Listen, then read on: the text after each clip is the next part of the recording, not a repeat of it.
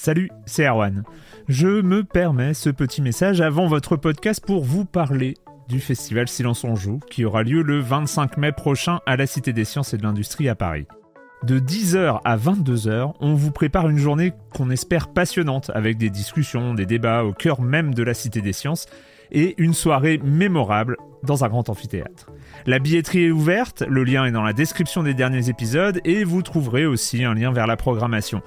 C'est 20 euros pour la journée et la soirée, et si vous voulez juste passer nous voir en journée, il suffit d'une entrée classique pour la cité, c'est 13 euros tarif plein avec éventuellement des réductions.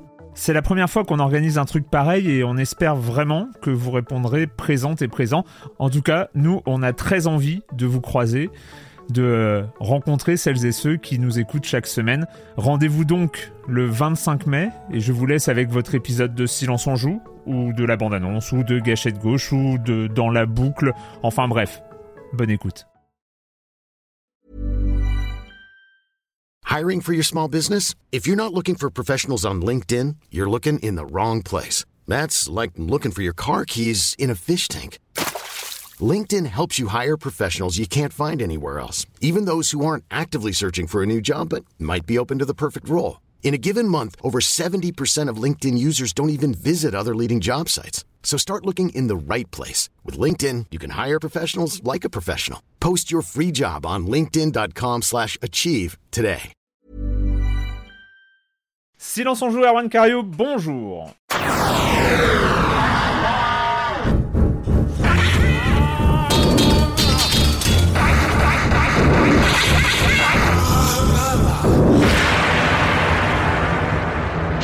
Au programme cette semaine, et quel programme cette semaine? Ça fait euh, longtemps qu'on n'avait pas eu un programme aussi, euh, aussi réjouissant, parce que tout est bien, et, euh, ça c'est cool. Au programme donc cette semaine, on va parler de It Takes Two, on va parler de Moon Dawn, de If on a Winter's Night for Travelers, et on finira comme promis, la semaine dernière, euh, par euh, cette console rétro à cartouche, l'Evercade. Bah oui, on avait été obligé de zapper. Euh, et, donc, et donc, comme promis, on va en parler en fin On va d'émission. essayer cette semaine. On va essayer. C'est toujours le même hein, qui va en parler. Hein. Vous avez deviné qui. hein, voilà. C'est pas puis, Corentin. Tu veux dire que c'est pas Corentin finalement Non, non, finalement, finalement.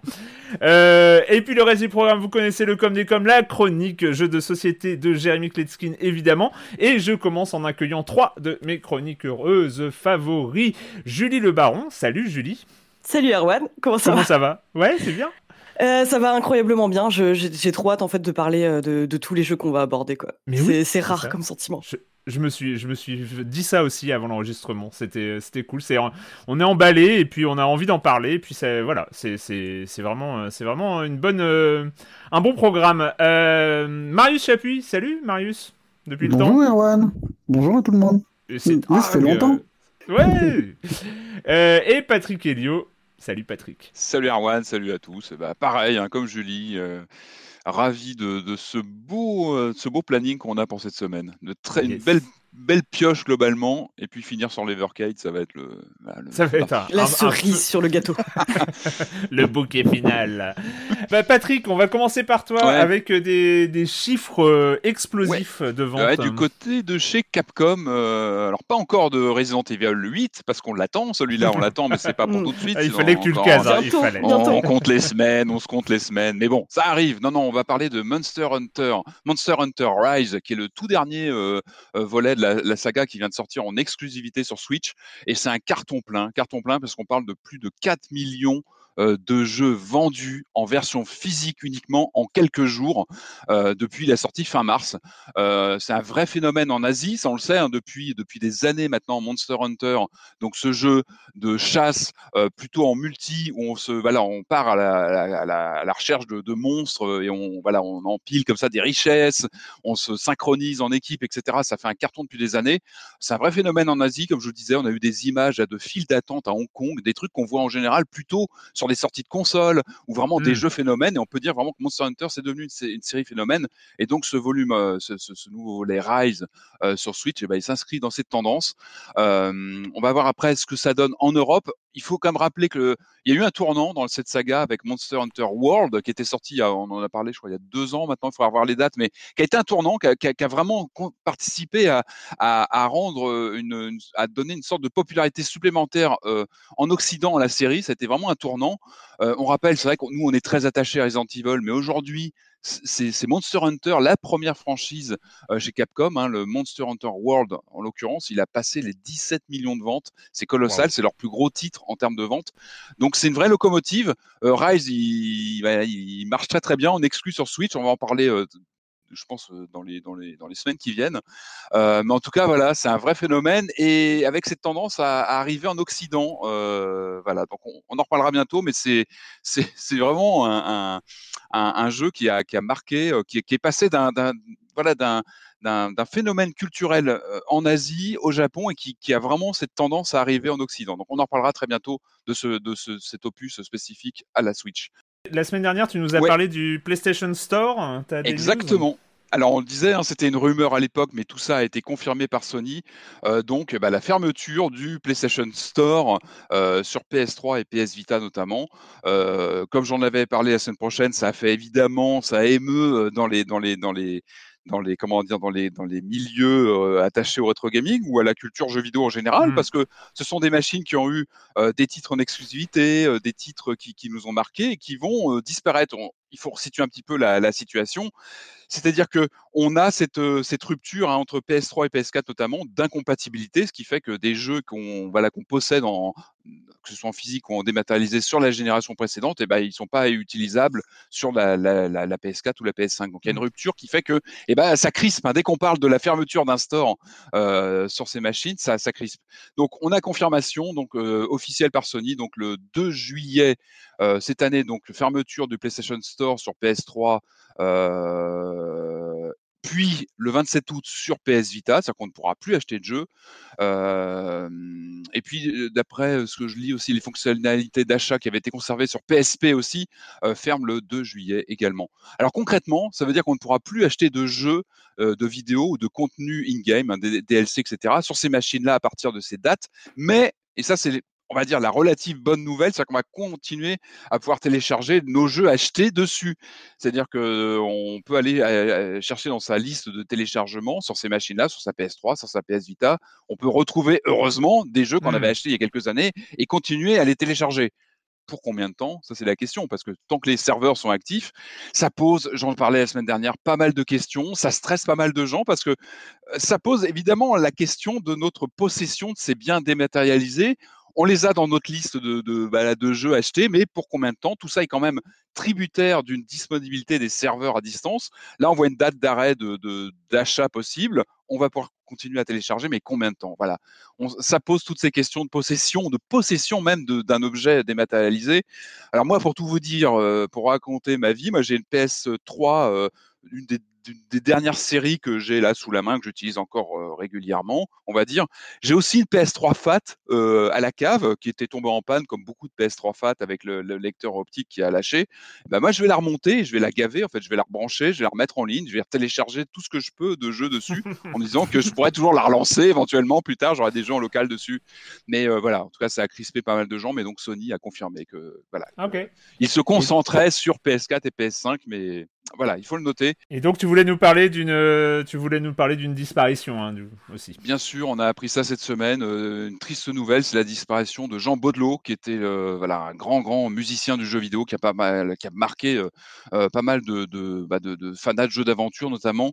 Alors c'est un monsieur qui a eu une vie avant. Hein. c'est un musicien qui, qui, a été compositeur pour Klederman, pour Joe, Joe Dassin, qui a même représenté l'Eurovision en 79. Il a représenté Monaco à l'Eurovision. Euh, donc Jean Baudelot, il est connu pour avoir notamment travaillé euh, chez Delphine Software. En fait, il, a intégré, euh, il bossait dans le groupe de Delphine en fait, et puis il s'est comment dire, il, est, il a œuvré lors de la, création de Delphine Interactive, hein, Delphine mmh. Software, qui était cette division, cette, ce, studio lancé en 88 par Paul de Senneville, qui, qui, qui, voilà, qui décide de lancer un, un studio dédié aux jeux vidéo. Euh, et puis Jean Baudelot va signer quelques perles euh, de ce, au sein de ce studio qui va notamment euh, faire parler beaucoup de lui dans le domaine du jeu d'aventure avec des titres emblématiques. Comme Les Voyageurs du Temps, sorti en 1991.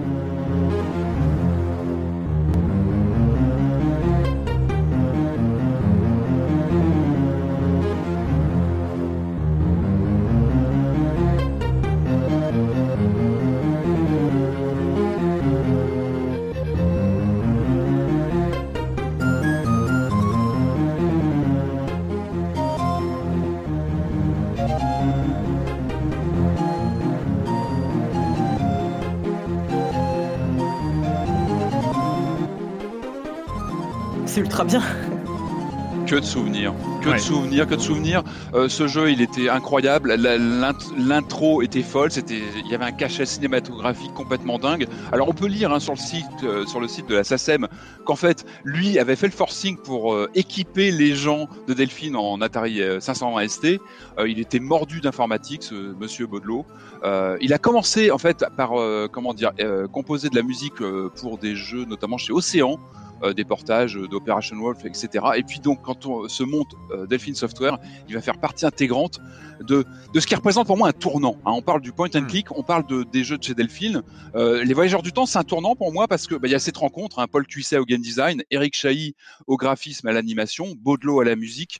Euh, pour moi, il y a un tournant. Il se passe quelque chose lorsque le jeu vidéo, euh, vers cette fin des années 80, euh, commence à pouvoir intégrer euh, des créations artistiques qui viennent d'autres euh, d'autres univers comme le disque. Euh, Baudelot, c'est quelqu'un qui vient du disque, euh, qui vient voilà de la création musicale et il apporte sa contribution au jeu vidéo. Ça paraît euh, aujourd'hui naturel hein, en 2021, mais à la fin des années 80, c'était c'était pionnier, c'était c'était vraiment nouveau.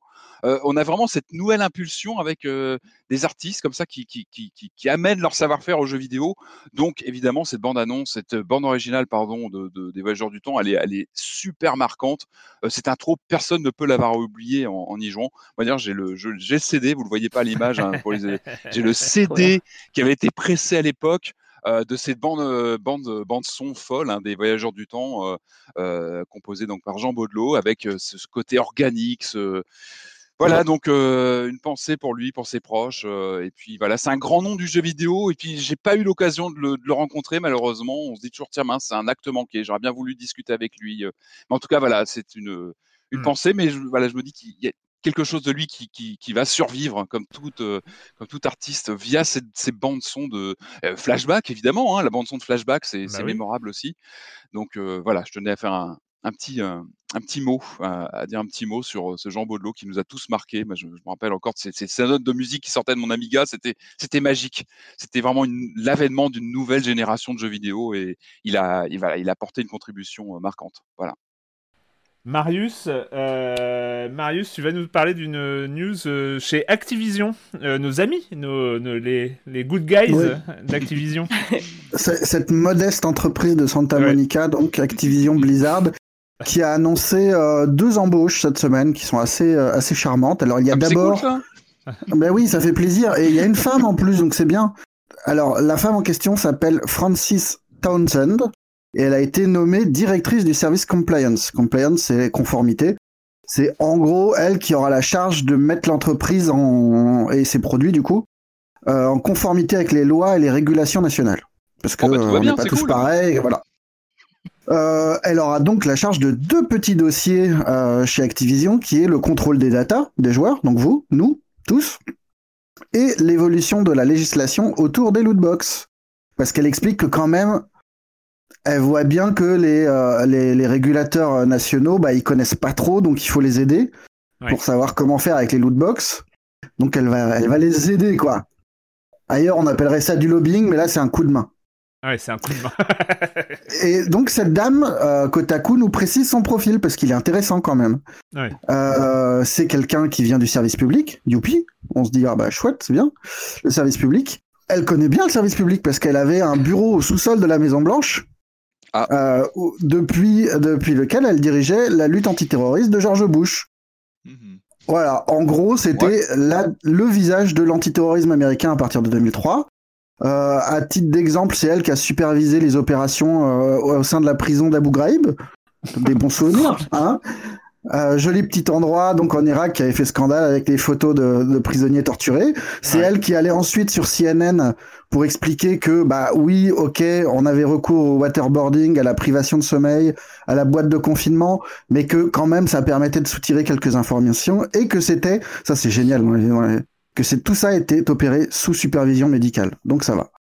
Donc tout va bien. Donc voilà, cette petite dame qui, euh, qui était à deux doigts de prendre la tête du FBI il y a, il y a quelques mois euh, sous Trump est donc en charge des data, on est bien. Et, et j'avais j'avais loupé, je- j'ai vu ça juste avant l'émission, euh, l'annonce de la nomination de Brian Bulatao euh, au Ah. poste de Chief Administrative Officer. Alors ça par contre c'était une annonce interne, ça n'a pas été rendu public avant que ça sorte.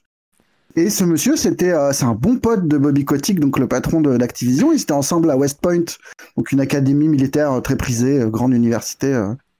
Et il était par ailleurs chien de garde de l'administration Trump euh, il y a encore quelques mois. Et lui sera donc responsable du département des nouveaux talents, de la diversité et de l'inclusion. Voilà. Et des gros bisous. Il y a rien qui va, il y a rien qui va dans cette histoire. Mais c'est ouais. incroyable. Voilà.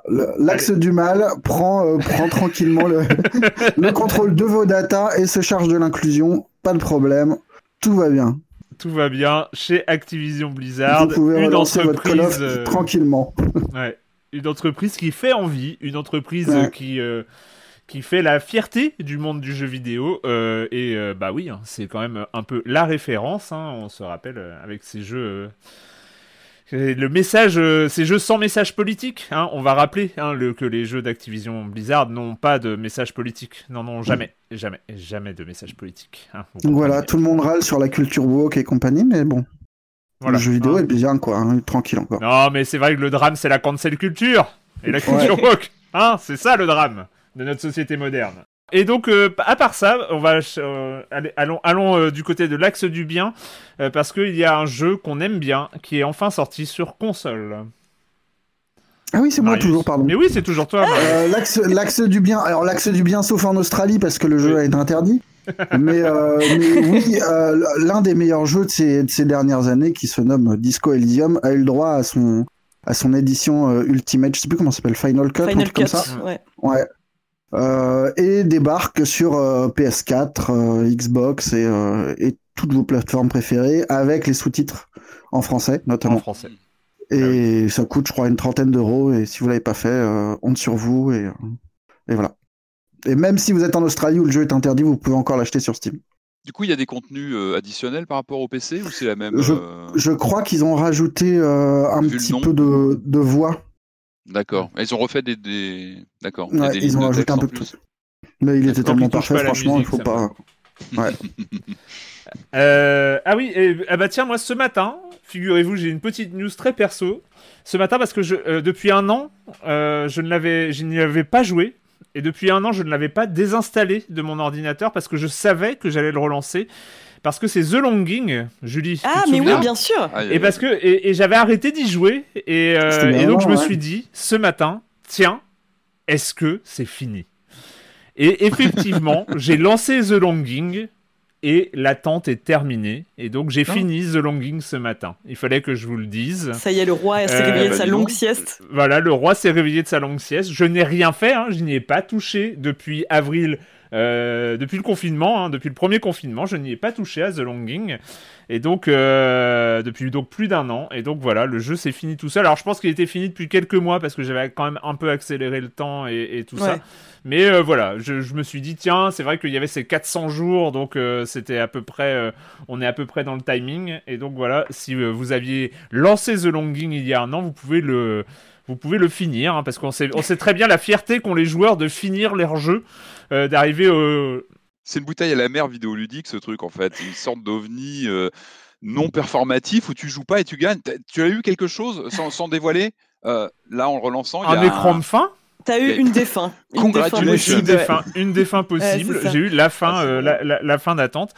Euh, Et c'est on- terrible de, de se dire juste que, en fait, au moment où on voyait cette ombre qui devait avoir une attente qui nous paraissait interminable, elle a fini d'attendre alors que nous, on est toujours là en train d'attendre. Exactement, c'était exactement la réflexion que je me suis fait euh, en, lançant, en lançant The Longing, c'est que The Longing est terminé avant, avant le Covid-19.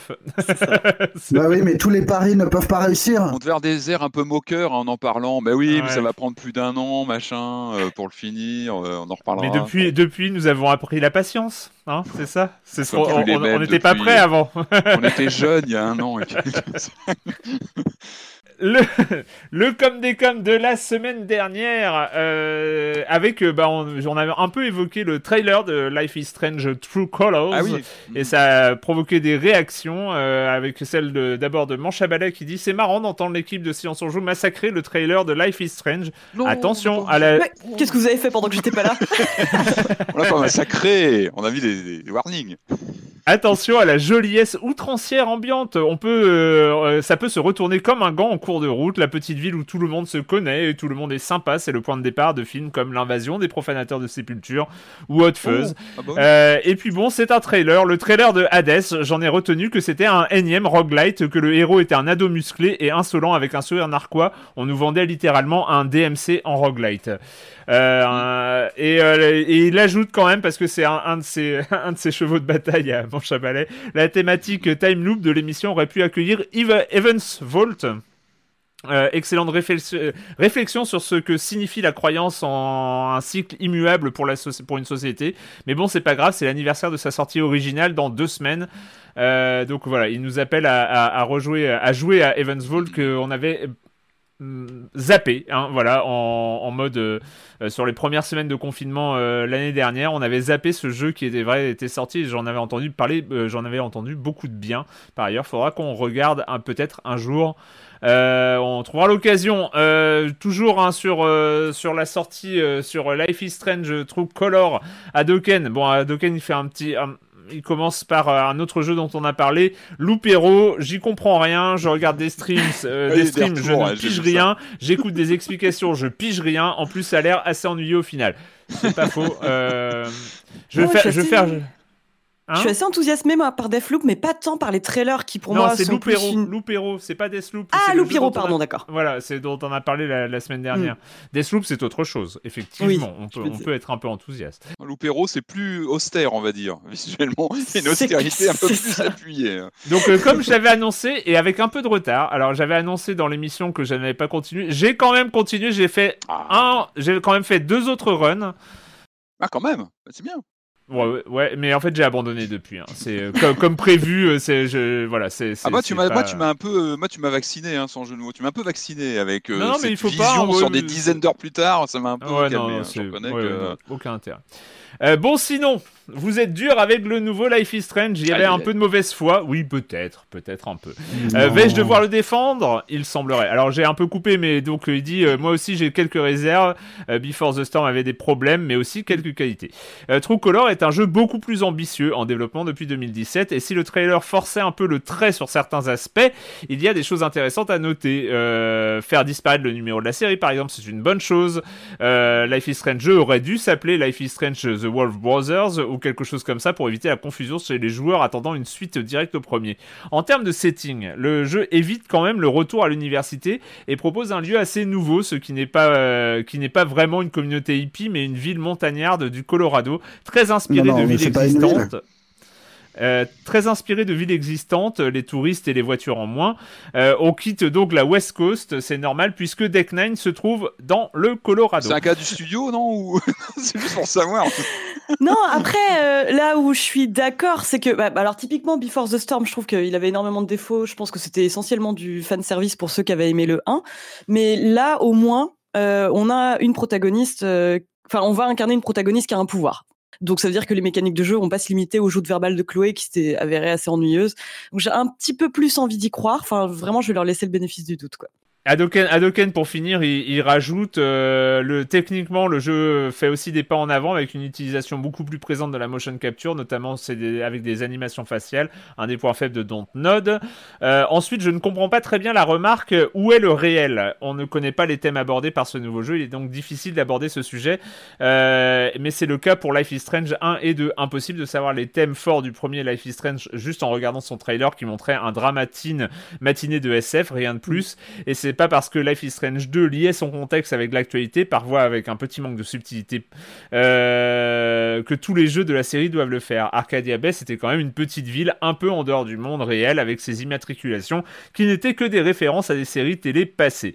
Euh, il reste beaucoup d'inconnus, la qualité de l'histoire, le développement de personnages, l'intérêt du pouvoir, mais il faudrait donner un peu sa chance au produit et voir quelle lecture un dev américain va proposer sur un jeu se passant dans leur propre région. Avec un, il y avait un côté ah c'est pas Dontnod donc bouh ça va pas être bien euh, qui était un peu présent dans le podcast. oui, je le l'admets. Euh, au final, ce sera peut-être un bon jeu. Qui sait?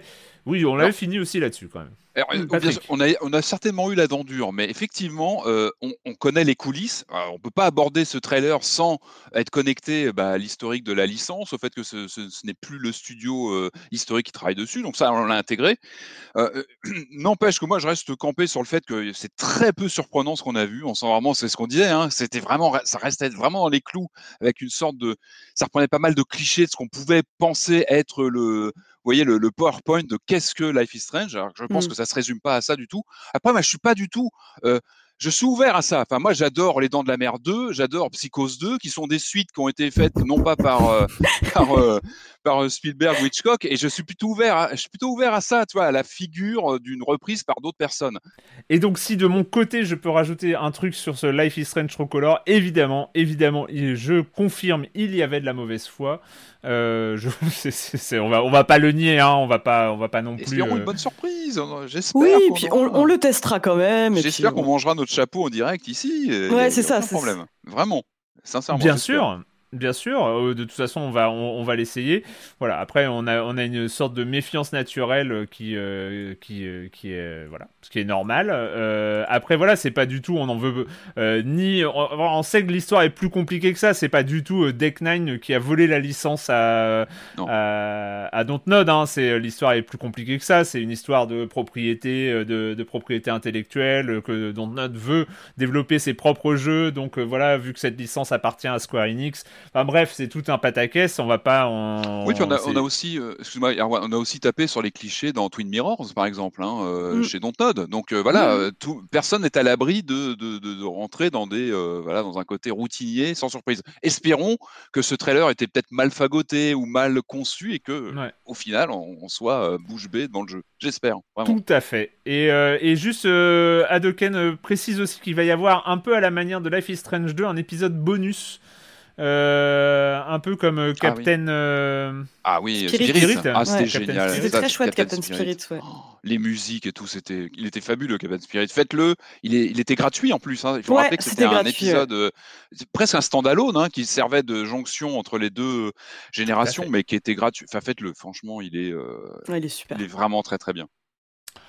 Eh bien, c'est le moment, euh, chers amis, euh, c'est le moment de partir pour un voyage euh, touristique, un voyage vers des paysages magnifiques, une, une, une, campagne bucolique, des montagnes, des montagnes agréables et accueillantes.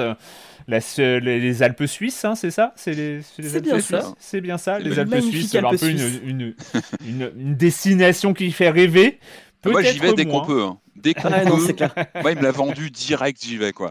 Je sais pas s'il est sponsorisé par le, truc du tourisme. Ou... Ah il me semble que c'est dans les logos à un moment. Ouais. Il y a une oui, mais tourisme dans les logos. ouais. La banco, quoi. Je sais pas si l'office du tourisme en question s'attendait à cette ambiance. En tout cas, c'est celle proposée donc par le jeu Moondawn.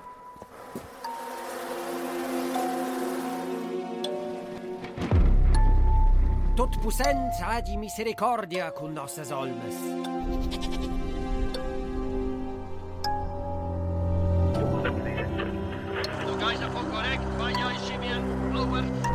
Grazie a te mesmo sua entrega.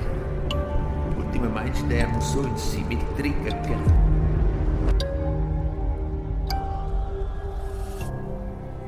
Si mit tricca Moondon, donc euh, un jeu de, du studio Hidden Fields. Alors tu disais Patrick avant l'émission que aux commandes c'est une seule personne. Alors Michel Ziegler, qui a fait 90-95% du jeu seul. Alors moi, je suis mais complètement bluffé. D'après ce que j'ai vu dans le générique, il a fait l'histoire, euh, le, le côté artistique, la création artistique, la programmation, le game design. Il a juste eu euh, de l'aide sur le son et la musique. Ça, en général, Hmm. depuis les années 80, c'est toujours un métier euh, fait par une autre ouais. personne. C'est Ouais. naturel parce que c'est voilà, il faut, faut savoir faire ça. Et puis il a eu un, un petit coup de main, je crois aussi côté pro- programmation. Mais D'accord. C'est ça. 80-90% du jeu, c'est un type tout seul qui a fait tout ça. Et moi, je dis, mais, mais voilà, d'emblée, euh, respect total. C'est, c'est fascinant d'y penser. Enfin, euh, Mm. waouh, ça calme. Ça calme. Moondawn, Mais faut, faut- Moondawn, donc- faut regarder d'ailleurs le, le Beyond the Scene qui est dispo Ouais. sur le sur le site du, du studio du- parce que Ouais, c'est ça. parce que tu, tu vois le mec euh, expliquer un peu la genèse du truc Mm. et dire qu'en fait lui était programmeur de base et qu'il avait juste envie de faire Il des trucs euh, ouais. de, de créer des trucs et en mettre en gros il met six ans à dessiner sur des carnets les machins il sort les- la pile de il y a une vingtaine de carnets Ouais, qui dingue. servent directement dans le jeu derrière et c'est euh, c'est super beau quoi enfin c'est vraiment Ouais, euh, intéressant. En plus, il- on le voit aussi aller euh, sur tous les lieux qui l'ont inspiré et c'est vraiment magnifique. Enfin, vraiment, là, ça, donne envie d'aller dans le canton du riz euh, direct, quoi. Eh oui, non, non, c'est. Euh, lui, il est lucernois, mais euh, il passait euh, l'essentiel de ses vacances dans, dans ce coin, euh, si je me trompe pas. Et euh, justement, on le voit aller euh, dans, euh, dans l'hôtel, l'hôtel Mundawn, justement, qui a donné son nom au jeu. Oh là là, Et j'ai qui trop l'effrayait envie quand d'y il était aller. petit, quoi. J'ai trop envie d'y aller maintenant, en bon sens, c'est pas possible. On a effectivement, et ça c'est, euh, j'avais pas vu ce, ce, ce making of, ce behind the scene, mais de fait, on a effectivement l'impression de plonger dans un carnet de croquis. Euh, c'est, euh, c'est vraiment l'impression, le, le sentiment réel que ça donne. Euh, cette plongée-là, Patrick, tu Ouais. l'as, tu l'as ressenti comment? Ah bah c'est, euh, bah c'est, euh, enfin moi je suis assez fasciné. hein. Donc on incarne euh, Curdin, Curdin, hein, c'est ça Curdin, C'est euh, ça. qui, qui euh, se rend dans, dans son village natal, je crois, euh, qui rejoint, euh, qui, euh, qui rejoint le- l'endroit où habitait son grand-père qui vient de décéder. Et en fait, euh, on débarque en bus, c'est-à-dire que le début du, jeu, on est en bus. Euh, J'adore déjà cette mise en, cette introduction dans l'univers du jeu où, en tant que joueur, bah, on est en vue subjective, hein, on, on, on quitte. J'avais déjà en lançant le jeu cette sensation de quitter le- d'une passerelle du monde connu, euh, le côté rassurant d'être dans un bus euh, et on commence déjà à se balader comme ça dans, dans des décors qui sont hallucinants en vue subjective et on déboule dans l'inconnu, c'est-à-dire qu'on déboule dans un monde complètement, bah déjà visuellement il a une patte complètement complètement folle, il y a, il y a un cachet complètement dingue, moi ça m'a évoqué énormément de choses, euh, que ce soit ce côté dessin, croquis à la main, il y a quelque chose de presque de, physique qui, qui- te tape à l'écran direct. Euh, moi, il y a plein de choses qui me sont venues en tête. hein. J'ai pensé au, film Vampire de, Dra- de Dreyer, au Dracula, euh, aussi au Dracula de Herzog des années euh, fin des années 70, début 80. Euh, j'ai pensé aux gravures de Dürer. J'ai pensé à énormément de choses. Il y a beaucoup de choses d'influences comme ça qui me sont passées dans la tête. Je pense que c'est aussi lié à mon à mon vécu.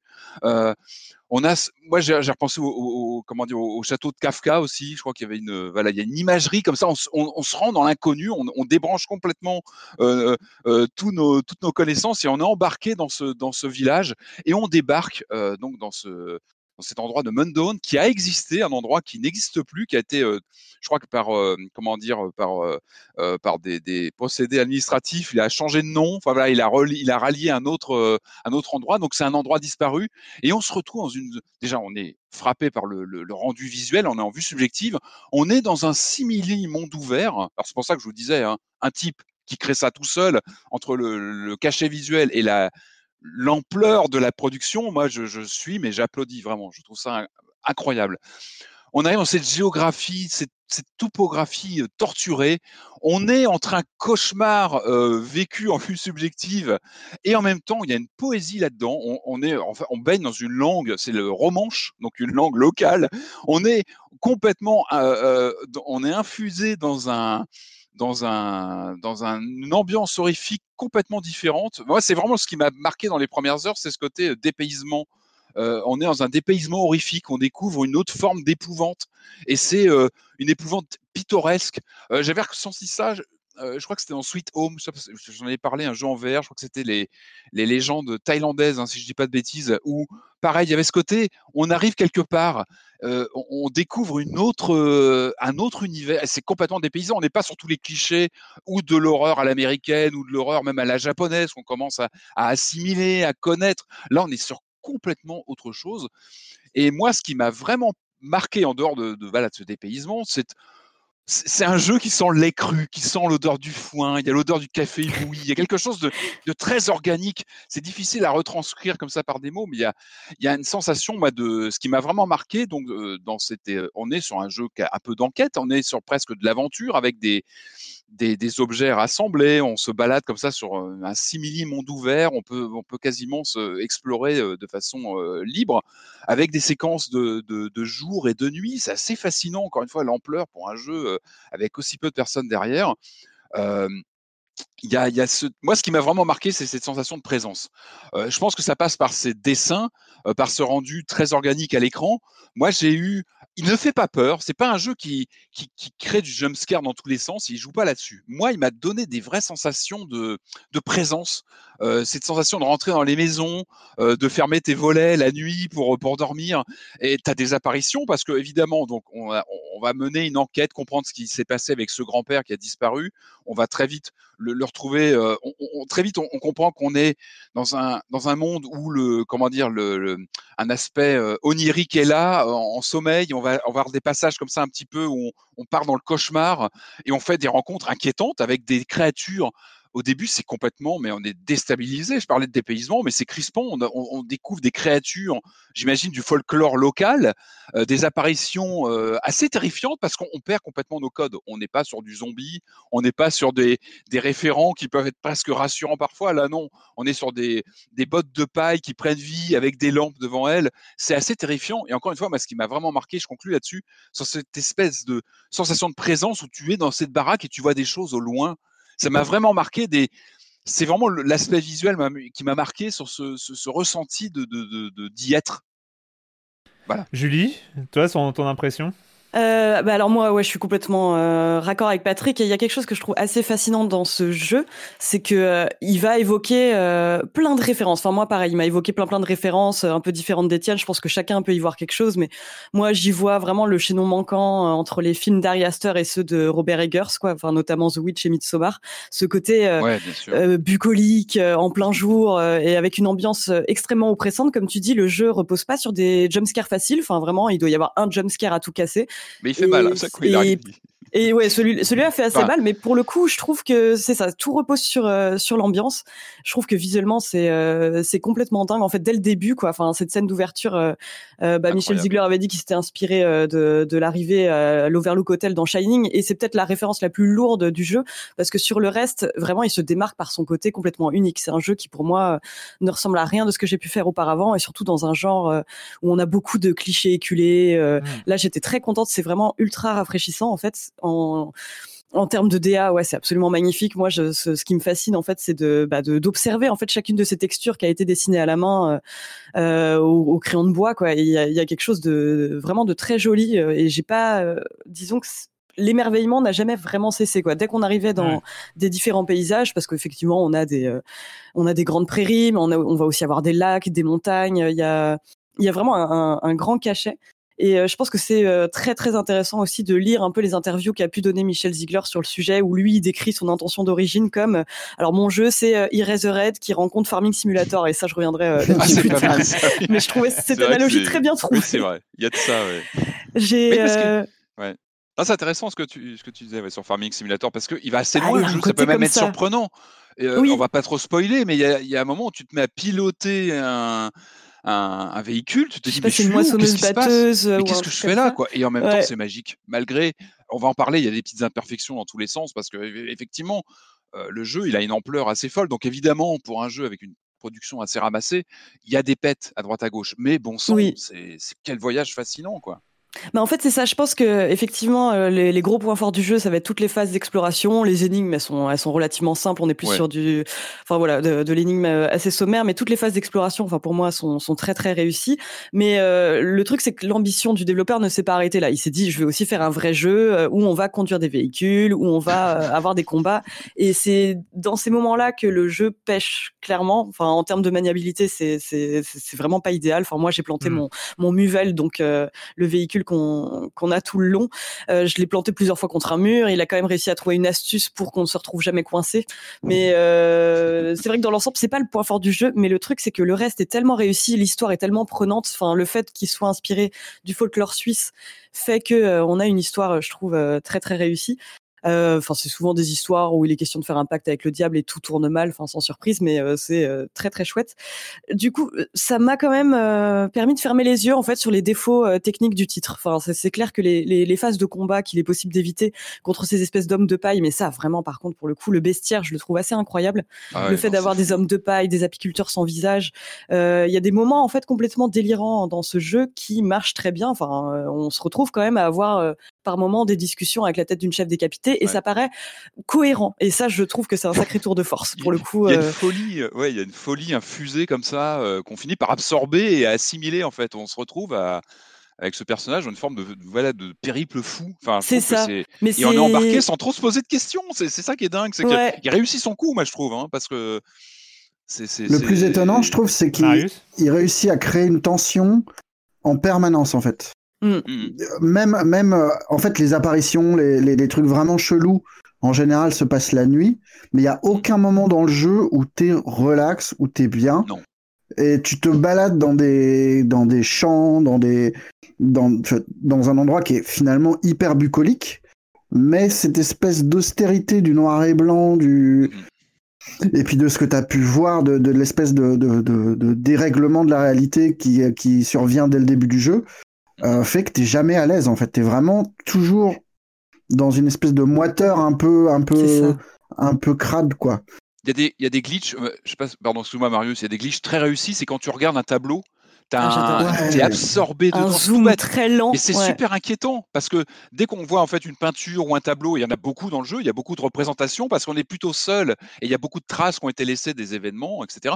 Et dès que tu les regardes, ton, c'est assez subtil. C'est le regard se, se plonge dedans et tu as des, des stimuli sonores. Tu, et c'est super inquiétant. Et je vous parle même pas euh, des regards dans un miroir. C'est à se glacer le sang. Ça se glace le sang. Il y a des, mais vraiment, je trouve qu'il y a des, des prouesses d'ambiance assez phénoménales. C'est un jeu qui est assez, euh, assez, assez génial dans, la, dans sa capacité à créer des images, quoi. à, suggérer des trucs vachement plus puissants et euh, y a, moi, c'est des scènes, sans trop spoiler, en gros, il y a des moments où on se retrouve dans des couloirs ils sont vraiment ah très longs. Et c'est en fait c'est tout con, mais c'est une façon de récupérer le contrôle de la caméra à moitié pour euh, pour le développeur et, et de créer des, des, trucs bizarres de perspective, mais qui sont absolument malaisants. Mais c'est terrifiant quoi.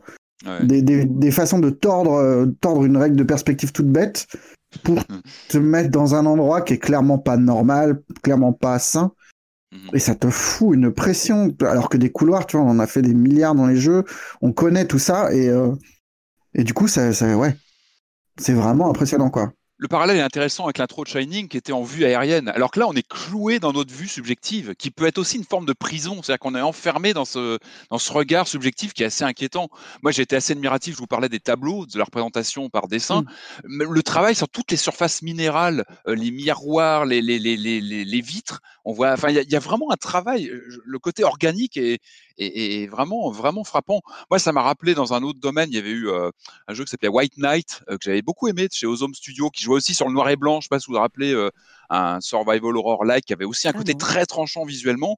Et moi, ce que je regrette évidemment, c'est ce côté pato, comme tu disais, Julie, hein, c'est dès qu'on commence à rentrer sur l'action entre en, compte, on sent que le, le développeur a, a peut-être vu un peu trop large en voulant aller sur voilà des, séquences d'action avec un système de peur où on, a, on mmh. voit notre main qui change de forme. Finalement, c'est c'est pas toujours très agréable parce qu'on sent que le jeu il a ses limites, on a du mal à courir et là on se sent pas tôt et finalement il y a, y a, un peu une perte de magie à ce moment-là. On revient dans un jeu vidéo, on revient mmh. dans des mécaniques et c'est là où il perd un peu de cette cette magie. Alors c'est tant pis, il a tenté, c'est pas les meilleurs passages, mais, globalement ça, reste, fabuleux Mais c'est vrai qu'il s'est, il s'est attaché à faire un vrai jeu vidéo dans le sens où on a, par exemple, des statistiques à améliorer, etc. Euh, par exemple, bah, donc tu parlais de la santé mentale. Ouais, voilà. Mais ça, je trouve ça génial. Par contre, pour le coup, de se blinder de Ah, café, café. pour euh, mieux résister à la peur. C'est super chaleureux quand tu montes ton café, quand tu mets ta, tu mets ta casserole, ton machin, tu vas chercher ta bûche, tu l'allumes, tu te sens bien. Ben, Mais surtout que, en plus, je trouve que la première heure est pas, enfin, le, en tout cas, les premières minutes sont très très calmes. Et euh, je crois que la première tâche que j'ai faite, parce que vraiment il se passait rien au début, je me contentais d'explorer. La première tâche qui pour moi est devenue vraiment un moment euh, festif, c'est le moment où je me suis fait du café. En fait, ah, tout mais est. pareil. Mais c'est fait- il y a un Donc il y a, quand, côté, il y a quand même euh, des réussites un peu dans, dans les phases jeu, je dirais. Il y en a quelques-unes qui sont euh, qui sont réussies et bien pensées, mais c'est vrai que c'est pas le point fort du jeu. Euh, Il n'y a pas de carte. Alors, ça, pour moi, c'est un des grands bémols. Ça peut être, ça peut être saoulant, c'est de se perdre. Je me suis perdu. Et alors, Ah attention, c'est vrai que attends, le- non, il y a des cartes. Oui, mais c'est. Les cartes, c'est toi qui les dessines des fois, toi-même, J'ai cool. mon chemin. J'ai trouvé que c'était pas très clair. Euh, Il y a une fatigue visuelle qui peut s'installer aussi parce que il y a ce côté, euh, il y a un tel parti pris que moi je valide hein, et que j'adore, mais je pense que tu peux te fatiguer visuellement. Euh, euh, mais, mais bon sang, quel voyage, quel voyage. Moi, je trouve que je vous parle souvent de Deadly Premonition, pareil, qui est un jeu qui est pas parfait, qui est un, f- qui est un jeu qui est cassé dans tous les sens, mais qui a une, une vista, entre guillemets, une vision, qui a une, une approche presque très personnelle. Et là, là, on est vraiment là-dessus. Je trouve que c'est un jeu Mais qui moi- dépasse complètement toutes ces, toutes ces fractures, tous ces petits défauts. Il emporte tellement dans un voyage, bon sang. Mais je l'oublierai pas, ce jeu. Il est complètement. euh, Moi, pour, pour avoir fait les, les, les, les premiers instants, moi, ce qui m'a vraiment frappé, euh, vous en avez déjà parlé, hein, mais c'est euh, cette thématique euh, de sorcellerie paysanne, entre guillemets, euh, que euh, j'ai trouvé, euh, j'ai trouvé super original. Enfin, il y a, un côté traditionnel, enfin, vraiment sur les, sur les grands mythes traditionnels de, enfin, voilà, du- de, la paysannerie. Enfin, on a, on a, on a, l'impression d'avoir déjà entendu. C'est lié à des histoires de, de rebouteux, des histoires de, de, de, magie comme ça, de magie un peu, un peu traditionnelle. Moi, ça m'a rappelé euh, les bandes dessinées que je lisais dans, dans la bibliothèque de mon père euh, dans les, au début des années 80. C'était celle de Comès. Euh, notamment, euh, notamment ces deux grandes œuvres euh, de quand il a commencé à, travailler pour le pour le journal à suivre, qui était Silence et, et la Belette, qui étaient vraiment deux deux bandes dessinées comme ça avec ce côté qui génère du, euh, du malaise, de l'incompréhension. On sent, on sent qu'il y a des trucs qui se passent, on sent qu'il y a des trucs graves euh, qui se passent derrière, euh, qu'il y a toute, des- toute une, une collection de mythes comme ça qui sont derrière, dont on ne, comprend, on ne comprend pas vraiment les tenants, les aboutissants, Mhm. mais ça sert à créer une ambiance, une ambiance très oppressante. Euh, c'est euh, moi franchement j'ai Et puis été, une histoire, enfin une histoire relue aussi. Parce Ouais. que tu sens qu'il y a, que ça implique plus que ta simple personne et que ça implique des générations avant et euh, Mm. il y a une espèce de lourdeur du passé qui est, euh, qui, qui, qui, qui jaillit d'un coup avec juste quelques figures, quoi. Ouais. C'est ça qui est vraiment aussi qu'on qu'on revit. Mais en fait, c'est une sorte de, de- pour moi, c'est une sorte de relecture un peu cra- euh, Lovecraftienne de Heidi, en fait, quand il pense. Est-ce qu'il n'y a pas une sorte de, de On peut caresser les chèvres, il faut le préciser. Hein. Il y a ce moment quand même euh, très cool où on peut câliner des chèvres. et Ça, ça, Oui, ça- m'a sûr, vraiment de les- bonheur. Ah, dans le c'est- fond, ouais, c'est juste pas- une histoire de pacte faustien, quoi. C'est très Oui, simple. c'est ça.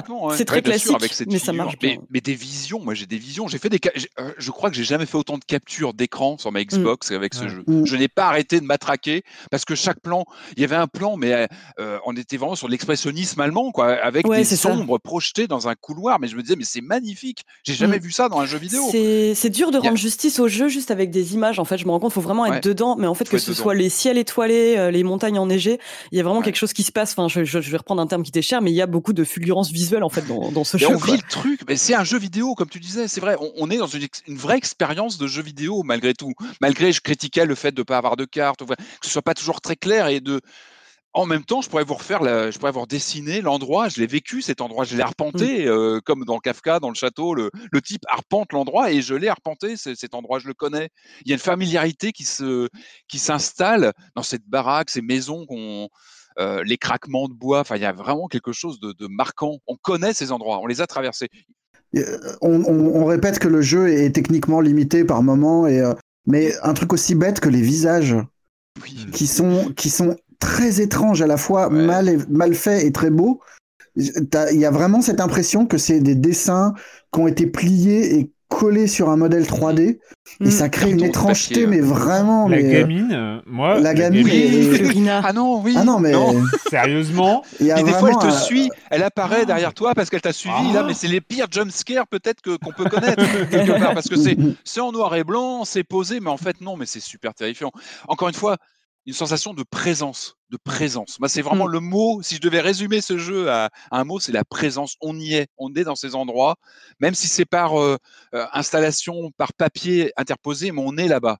C'est un vrai voyage et c'est euh, waouh waouh waouh waouh, c'est impressionnant. À quand une version VR Il passerait très bien en VR visuellement. Il, il faut y penser les gars. Enfin, enfin monsieur, si vous écoutez, il faut il faut penser une version VR. Moondawn, donc euh, sur, euh, disponible sur PC et console, euh, c'est une vingtaine d'euros, enfin 20 euros Ah oui, mais d'ailleurs, je crois, très exactement. donc voilà, vous pouvez, si vous avez envie d'un petit voyage bucolique dans les Alpes suisses, c'est toujours bien une bonne idée. C'est le moment d'accueillir Jérémy Kletskin et sa chronique Jeux de société. Salut Jérémy Salut Erwan, la fois dernière on parlait d'engine building dans le cadre d'un gros jeu à l'allemande, mais cette mécanique apparaît parfois dans des jeux beaucoup plus simples et faciles d'accès. C'est le cas du jeu de cette semaine, Salade 2 points avec le chiffre 2. Un petit jeu de cartes mais un énorme coup de cœur pour moi. Les règles sont ridiculeusement accessibles, il y a 108 cartes dans la boîte et c'est tout ce dont vous aurez besoin. En gros c'est un jeu de collection, les joueurs vont à tour de rôle piocher des cartes objectifs ou des cartes légumes et quand la pile est épuisée, on compte les points et voilà. Sur la première face de chacune des cartes on trouve l'un des 6 légumes. Carottes, oignons, laitue ou poivron. Sur l'autre côté de la carte, et c'est ça qui est super intelligent, on trouvera un objectif. Voici quelques exemples. Sur cette première carte, pour chaque 3 carottes, vous recevrez 8 points. Sur la suivante, un poivron, un point, un oignon, un point. Sur celle-ci, un set complet de chacun des 6 légumes, c'est 12 points. Sur celle-ci, 2 points par poivron, 2 points par chou, mais chaque tomate vous retirera 4 points. Ou encore celle-ci, celui qui aura le plus de choux à la fin de la partie gagnera 10 points. Voilà, il y en a 108 comme ça, vous avez compris l'idée. Au début de la partie, on divise les cartes en 3, on pose les piles du côté objectif, et donc de chacune d'entre elles, on va dévoiler deux cartes légumes, 6 légumes en tout, donc disponibles dans le marché. À leur tour, les joueurs vont choisir de piocher une carte objectif ou deux cartes légumes du marché, et s'ils choisissent des cartes légumes, on les remplacera par la première carte objectif qu'on retournera à la place dans le marché, afin que le prochain joueur ait toujours le choix entre 6 légumes. Et puis, puis voilà, voilà, c'est vous, avez toutes les règles, elles tiennent en une page. Salade de points est un jeu très très accessible, hein. il a l'air très enfantin comme ça, mais pas du tout, hein. les adultes vont kiffer, au moins autant que les enfants qui vont eux devoir faire des petits calculs, et c'est toujours très bien de faire calculer les enfants. Et puis il y a toujours des, des retournements, un peu de chance, forcément, on tombe sur un objectif qui correspond à toutes les cartes qu'on a commencé à collectionner, ou alors euh, vous vous retrouvez euh, par manque de choix à prendre des cartes dont vous aviez pas du tout envie, ça vous pète votre stratégie. Mais dans les grandes lignes, il n'y a pas grand chose de négatif dans ce jeu, on fait des points, voilà, on fait des points. Il fallait bien trois auteurs pour ce jeu, donc Molly Johnson, Robert Méloin et Sean Stankiewicz, de 2 à 6 joueurs à partir de, de quand on sait compter. L'éditeur AEG, c'est importé en France par Gigamic, et les illustrations par Dylan Manghini ne pouvaient pas être mieux, c'est juste parfait. J'ai fait 5-6 parties, et à chaque fois, les gens autour de la table ont noté le nom pour l'acheter. La chronique est terminée, donc je reviens sur le débat. Il n'y a évidemment aucun problème à consulter une vidéo YouTube pour apprendre les règles d'un jeu de société. En français, il y a les médias spécialisés, euh, Ludovox, euh, Trick Track évidemment, mais il y a aussi beaucoup de YouTubeurs et de boutiques. Il n'y a pas plus expérimenté que les et les vendeurs dont c'est le métier. Il y a plein de boutiques comme ça qui ont créé des chaînes YouTube où vous pouvez trouver des règles de jeu. Par contre, l'idée reçue, non, apprendre les règles à l'avance, c'est pas forcément le plus important. Moi, par exemple, je vais jouer de 1 à 3 nouveaux jeux par semaine. Je les apprends en temps réel en les lisant, même quand il s'agit de gros jeux. On peut pas faire mieux que le déroulé naturel d'un livret de règles. C'est une compétence qu'on peut développer qui fonctionne parfaitement avec les jeux bien édités, c'est-à-dire les jeux dont on parle ici. Bye bye Bye bye Jérémy. J'aime bien euh, les, les dé- les débats qui s'étalent d'une semaine sur l'autre. euh. Mais donc euh, voilà. Non mais c'est vrai en plus je reparlais à un des vidéos YouTube et il a raison, il y a des chaînes YouTube qui sont faites par des gens qui tiennent des magasins de jeux de société et elles sont super bien faites. Euh, évidemment euh, les Trick Track et euh, les chaînes de Trick Track euh, et qui continuent hein, même dans sa période post Monsieur Fall.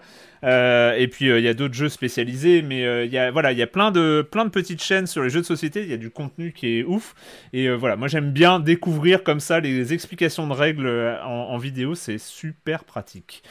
Allez, c'est le moment de partir sur un jeu dont on attendait un pas grand chose. Alors peut-être à tort, peut-être à tort, parce que euh, quand même il y avait euh, dans, dans, dans, la généalogie, on va dire, dans, dans les ancêtres de ce jeu, on trouvait quand même Brothers A Tale of Two Sons, euh, bah, parce que à la tête de de la création, c'est Joseph Fares, donc qui a ensuite créé le studio Aslight à l'occasion de la sortie de A Way Out, qui a moins convaincu. C'était Brother A Tale of Two Sons, c'était un jeu multi tout seul, c'est-à-dire qu'on contrôlait deux personnages, mais on était tout seul à jouer. Brother A Way Out, il y avait deux joueurs en écran splitté ou en ligne, et là on continue, il continue, il persiste sur cette voie qu'on pourrait penser un peu bouché parce que ça limite quand même ça limite quand même le potentiel du jeu hein, de ne pas proposer comme ça hein. c'est pas un jeu solo c'est pas un jeu auquel on peut jouer tout seul. Il faut avoir quelqu'un pour, euh, pour jouer avec mais non il continue. Et avec quel jeu? Ça s'appelle It Takes Two. I feel stuck.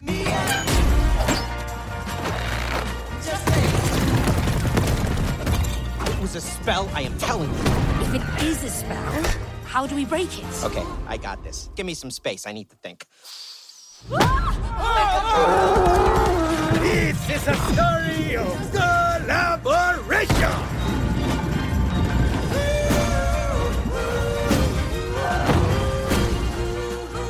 It Takes Two, donc euh, de, du studio Aslight. Euh, on incarne. Alors, je suis désolé, j'ai même euh, Cody et. Et May et Cody et May, donc euh, deux parents euh, qui, euh, qui sont sur le point de divorcer, ce qui ne réjouit pas leur petite fille qui s'appelle, je ne sais pas. Rose.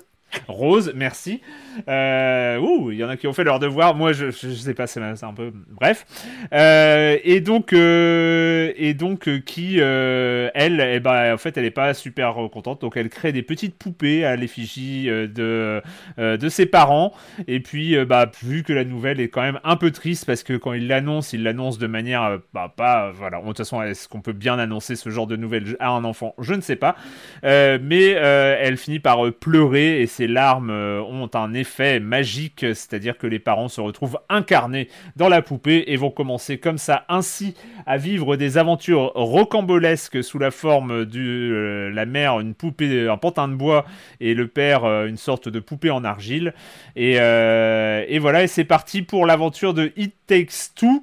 il fallait jouer à deux. Nous, on y a joué tous les deux, Marius. Et toi, tu y as joué aussi, Julie. Qu'est-ce que t'en as pensé? C'était pas un peu pareil. Hein tu n'attendais pas forcément beaucoup de, de It. Oui, euh, ce qui était d'ailleurs euh, potentiellement complètement injuste de ma part, mais euh, c'est vrai que j'avais regardé les retours sur A Way Out et regardé un peu quelques vidéos de, de gameplay, ça avait l'air assez catastrophique d'un point de vue scénaristique. Et je mm. trouve en soi que l'idée de faire un bon jeu en coop qui est complètement pensé pour ça, pour moi, c'est c'est quelque chose qui peut être très très intéressant.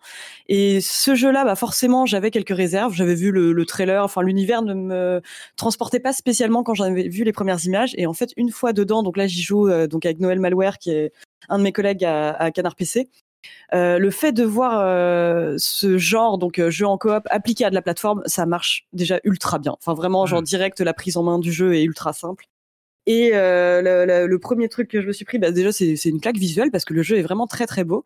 Euh, et en termes d'univers, enfin, j'ai à la fois l'impression d'être dans un très bon film Pixar et dans Chérie, j'ai rétréci les gosses. Enfin, il y a, y a, quelque chose qui marche euh, instantanément et je m'y amuse, mais, mais comme une folle. Enfin, vraiment, euh, vraiment comme une folle. Déjà, l'histoire a beau ne pas être incroyablement bien écrite. Enfin, c'est drôle. C'est c'est c'est comme un, une, une, histoire un peu classique, quoi, de couple qui est sur le point de se séparer et qui va devoir en fait se serrer les coudes mm. pour surmonter leurs différences. Quoi, c'est c'est ultra classique de ce point de vue-là, mais ça marche ultra bien.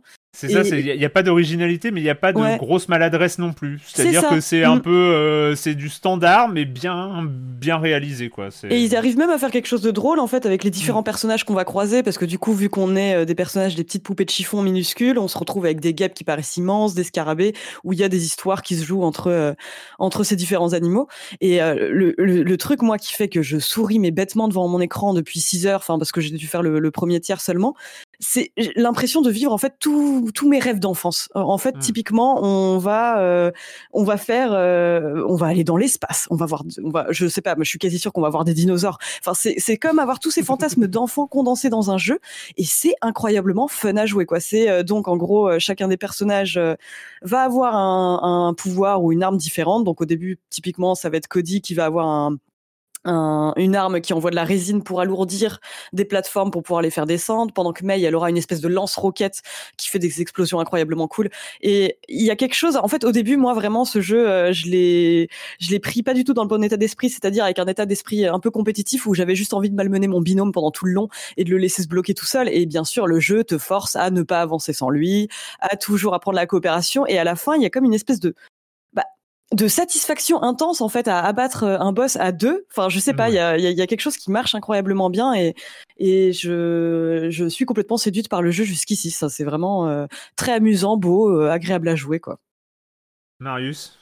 Un petit mot sur l'histoire. Alors, certes, ça commence de façon hyper classico, c'est limite réac avec ce petit côté ah mon dieu, la famille se délite, il va falloir absolument sauver sauver le couple qui, enfin, sauver une famille qui ne peut s'envisager qu'en couple. Mais en même temps, il y a des trucs un peu chelous et drôles et, franchement assez cool euh, où on se retrouve à, mi-jeu avec pour objectif de faire pleurer notre enfant et euh, pour cela devoir torturer sa, sa poupée préférée qu'on qu'on démantibule comme si on était dans un film de mafia. Et, le, truc est quand même assez chelou. Hein. Il y a des moments où, oui, attends, mais franchement, t'es long. Enfin, t'es moins dans le côté euh, DreamWorks un peu nul que tu peux croiser au début. Et, euh, hmm. je, tiens à dire que la scène, euh, enfin, il y a une scène avec un aspirateur qui est absolument effroyable quand on y pense. Enfin, je veux dire, il y, a des actes qu'on voit, des actes de violence intense. Ah, le, finish du boss aspirateur est, hardcore. c'est chouette, ouais. c'est bourré d'idées, quoi. Et les deux premiers boss sont, sont géniaux. Moi, je trouve que l'aspirateur est vraiment chouette. Et la boîte à outils derrière, est vraiment génialissime. avec Il y a une inventivité, je trouve, dans le truc qui est super plaisant, quoi. Et, et surtout un, rythme qui décélère pas, c'est ça que je trouve dingue en fait, c'est que tu passes de tableau en tableau et ça fourmille d'idées quoi. Et tous les moments où tu te dis euh, non ils vont pas faire ça, ils le font quoi. Enfin, je trouve ça euh, assez fascinant. Ouais, ouais, puis il y a une façon de, se réinventer dans les dans l'équilibre de, de coop qui est vraiment chouette tu parlais du flingue, euh, enfin des deux systèmes de flingue avec euh, un qui amorce le truc et l'autre qui tire pour déclencher l'explosion. Moi, je, trouve que c'est presque le truc le moins réussi. le, mm. premier où tu as euh, un qui est en gros est en charge du marteau et l'autre qui est en charge des clous et, super. Enfin, ça marche très très bien. Et il y a une façon de renouveler le truc en permanence qui est vraiment pas artificielle. Enfin, il y a vraiment un plaisir à se rendre compte que tous les pouvoirs qu'on acquiert sont utile, à la fois évident, et il y a des moments où tu vas, tu vas bugger pendant quelques secondes à chercher comment tu, tu peux résoudre le truc, euh, à essayer, à crever. C'est, enfin, c'est, c'est, c'est juste fun en fait. C'est pendant tout le long. Alors on n'a pas fini le jeu encore, mais euh, mais déjà il est long. et, euh, il est 12 heures au moins. je crois. Mm. Ah ouais. Mm. Non non, il est vraiment, enfin il est malin quoi. Il y a une. Selon How Long to Beat, c'est 12 heures. Ouais. Il y a plein de moments où tu où on s'arrêtait presque pour dire euh, c'est super. Enfin, c'est une façon de trouver des façons de renouveler euh, le, gameplay. De... C'est hier soir, tu disais que ça ressemblait à du Nintendo. En fait, il y a, mm. y a une capacité à créer des niveaux et à, et à réinventer du gameplay autour qui est, euh, qui est, qui est rare, quoi. Enfin, qui est rare. Et, et en coop, encore plus. Et euh, alors certes le truc est un petit peu euh, niche dans le sens où tout le monde euh, tout le monde jouera pas à deux, mais il y a quand même ce principe du pass ami qui est quand même plutôt chouette. Enfin, le jeu on l'achète qu'une seule fois et on peut le partager après très facilement. Et, et puis c'est enfin voilà c'est juste c'est un domaine du jeu vidéo qui est finalement assez peu investi. Les jeux en coop il y en a pas tant que ça. Maintenant on est surtout sur de sur du compétitif. Et là, il y a vraiment une dimension. Euh, ouais, voilà. C'était dans l'histoire du jeu vidéo, c'était très important. Les jeux à deux, Ikari mm. Warriors. Enfin, il y en a, il y a toute une, une, tradition comme ça de jeux euh, où le, multi en coop c'était important. Et c'est quand même ponctué de petits moments. Euh, il y a des mini-jeux compétitifs, c'est toujours marrant, ça te fait une petite pause dans, dans, le rythme. Enfin, moi, j'aime bien en tout cas ces petits jeux-là. Ouais, ça crée une tension. Ça crée une tension. Ouais, quand on perd. Je me hein. suis fait laminer sur un jeu où vraiment j'étais vexé. Ah, moi, c'est sur, le tir à la corde. J'étais sacrément vexé. J'avais beau essayer euh, du, mieux, du mieux que je puisse. Euh, c'était un échec cuisant à chaque fois. Mais euh, c'est pas mal de, ramener un peu de compétitivité dans ces beaux moments de solidarité. Il y, a, eu un 12-0 qui a, qui a eu du mal à passer là. C'est pas passé.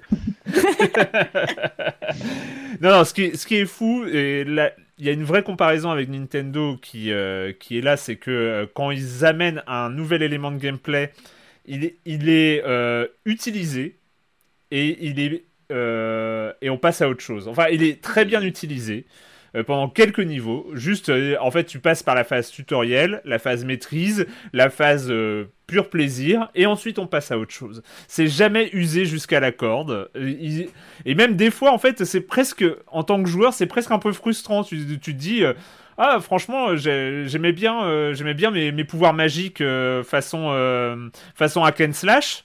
Oh, puis on passe à autre chose. mais, mais du coup, on passe à autre chose de tellement différent et de tellement cool que il y, y, a toujours un petit effet waouh où ah ouais, ils ont quand même. On, remet, on remet une pièce dans la machine, on relance le jeu à tous les niveaux et, euh, nous, bah, on est euh, facilement, moi je pense dans le dernier quart ou le dernier tiers, le dernier quart du jeu. Et il n'y a pas de, il a pas de temps mort. Alors il y a mm. des gameplays qu'on va, euh, sur lesquels on va accrocher qui sont plus ou moins classiques. Le gameplay de shoot euh, qui arrive, euh, je crois que c'est le deuxième gameplay du jeu, est un peu plus long et peut-être moins original, mais même encore qu'ils se servent, par exemple, on se sert de la, de la, de la pâte explosive et pour son poids et pour les explosions, donc ça permet de faire différents types de gameplay. Enfin, il y a, y a, comme ça, il y a un nombre d'idées à la seconde qui est, qui est complètement dingue, avec des décors qui sont super travaillés. Euh, le château, euh, le château fort est absolument incroyable en termes de, en termes de décor. Euh, le niveau du temps est aussi permet, il y a vraiment des, moments qui sont visuellement incroyables. C'est un, un vrai jeu next gen entre guillemets, c'est-à-dire que il y a, une vraie plus-value PlayStation 5.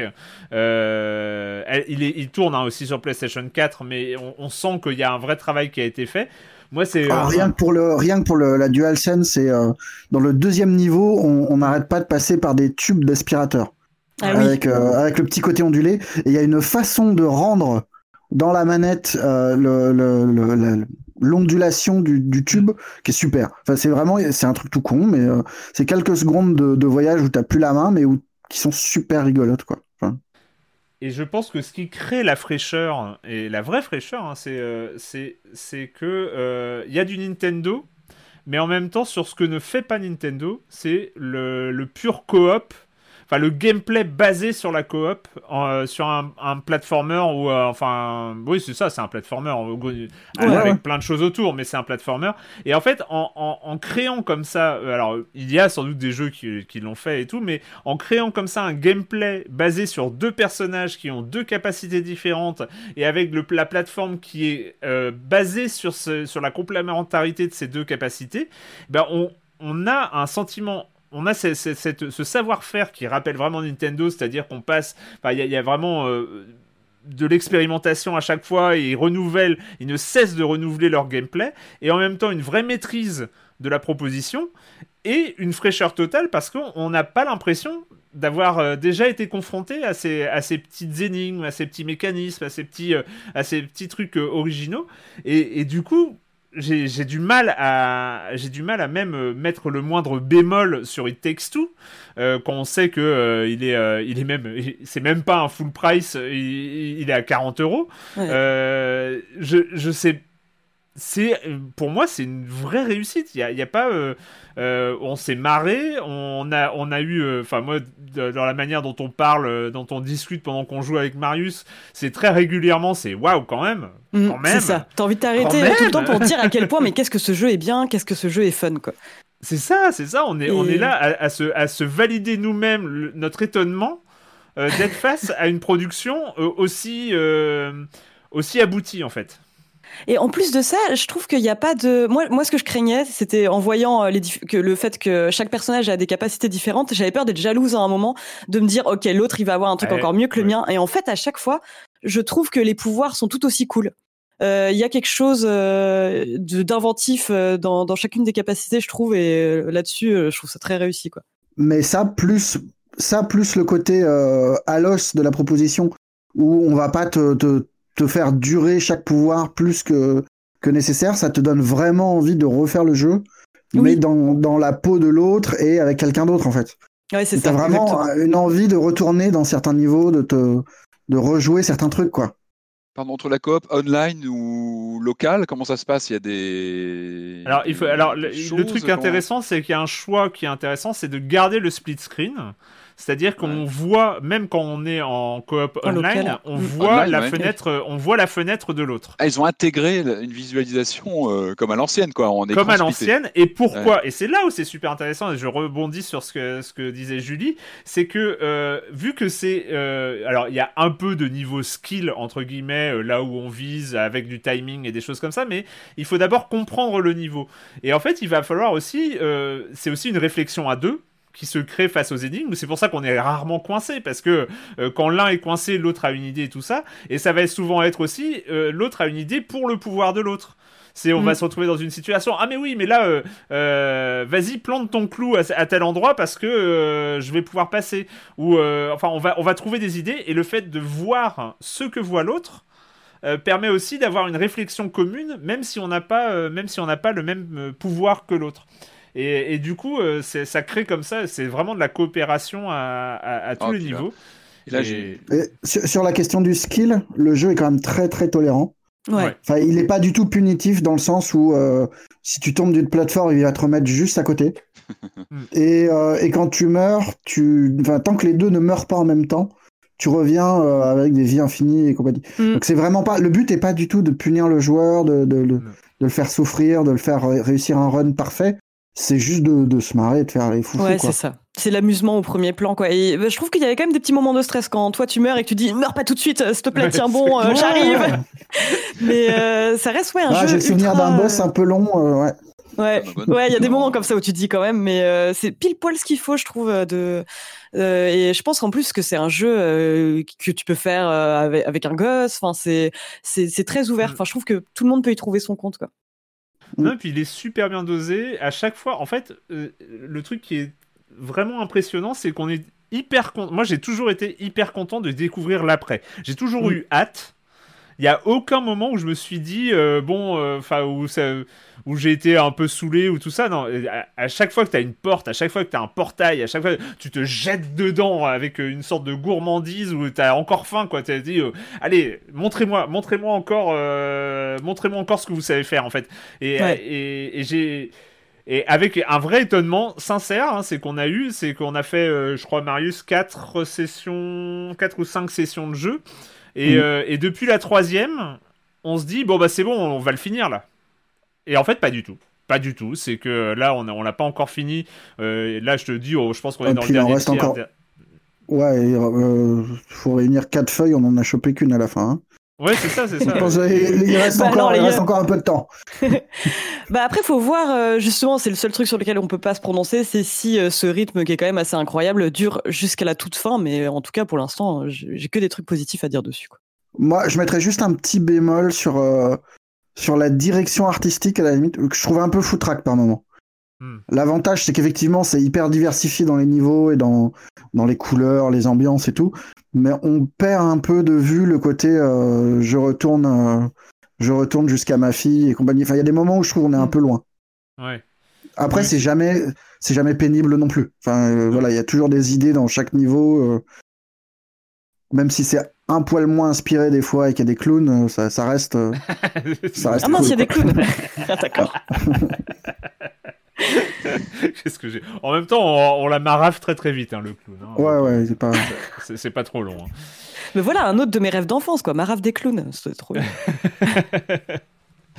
Euh, ça s'appelle It Takes Two, c'est sur PS4 et PS5. Franchement, euh, si vous avez deux manettes euh, et que vous avez quelqu'un à la maison avec qui jouer, vous pouvez y aller les yeux fermés.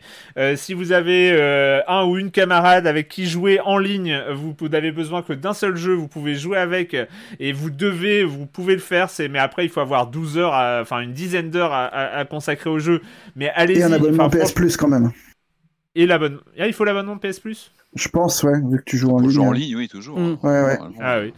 Et bon bah c'est soit, euh, mais euh, mais franchement c'est euh, c'est une vraie réussite à, à tous les niveaux. Euh, moi je, je suis encore euh, je- j'en suis encore euh, euh, tout étonné euh, de, de de cette de cette façon dont on a plongé dedans euh, soir après soir. On va, euh, on va terminer l'aspect, la, partie jeu de cette émission avant, avant de, on, va en parler hein, évidemment hein, de, de l'Evercade. Surtout ne partez pas avant la fin. Euh, en fait, c'est la semaine prochaine. En fait, le teasing, le teasing perpétuel, ce serait drôle. Euh, mais non, non, on en, en DLC. On va en DLC, mais oui. Ah, quelle idée payant. Ah oui. C'est le samedi en fait en, DLC payant. mais avant l'Evercade, avant l'Evercade, il va falloir en parler de celui-là. il est très spécial. Il est très très spécial pour tellement de raisons. On a parlé d'un jeu réalisé avec euh, tout seul. Là, ils sont deux. Ils sont seulement deux. Euh, elle s'appelle Laura Hunt. Il s'appelle Thomas Moring. Ils se sont répartis euh, le code, l'écriture, l'animation, le côté artistique, tous les deux. Et puis voilà, ils proposent un jeu assez court, mais tellement fort. Et il le propose gratuitement. Ça s'appelle If on a Winter's Night for Travelers.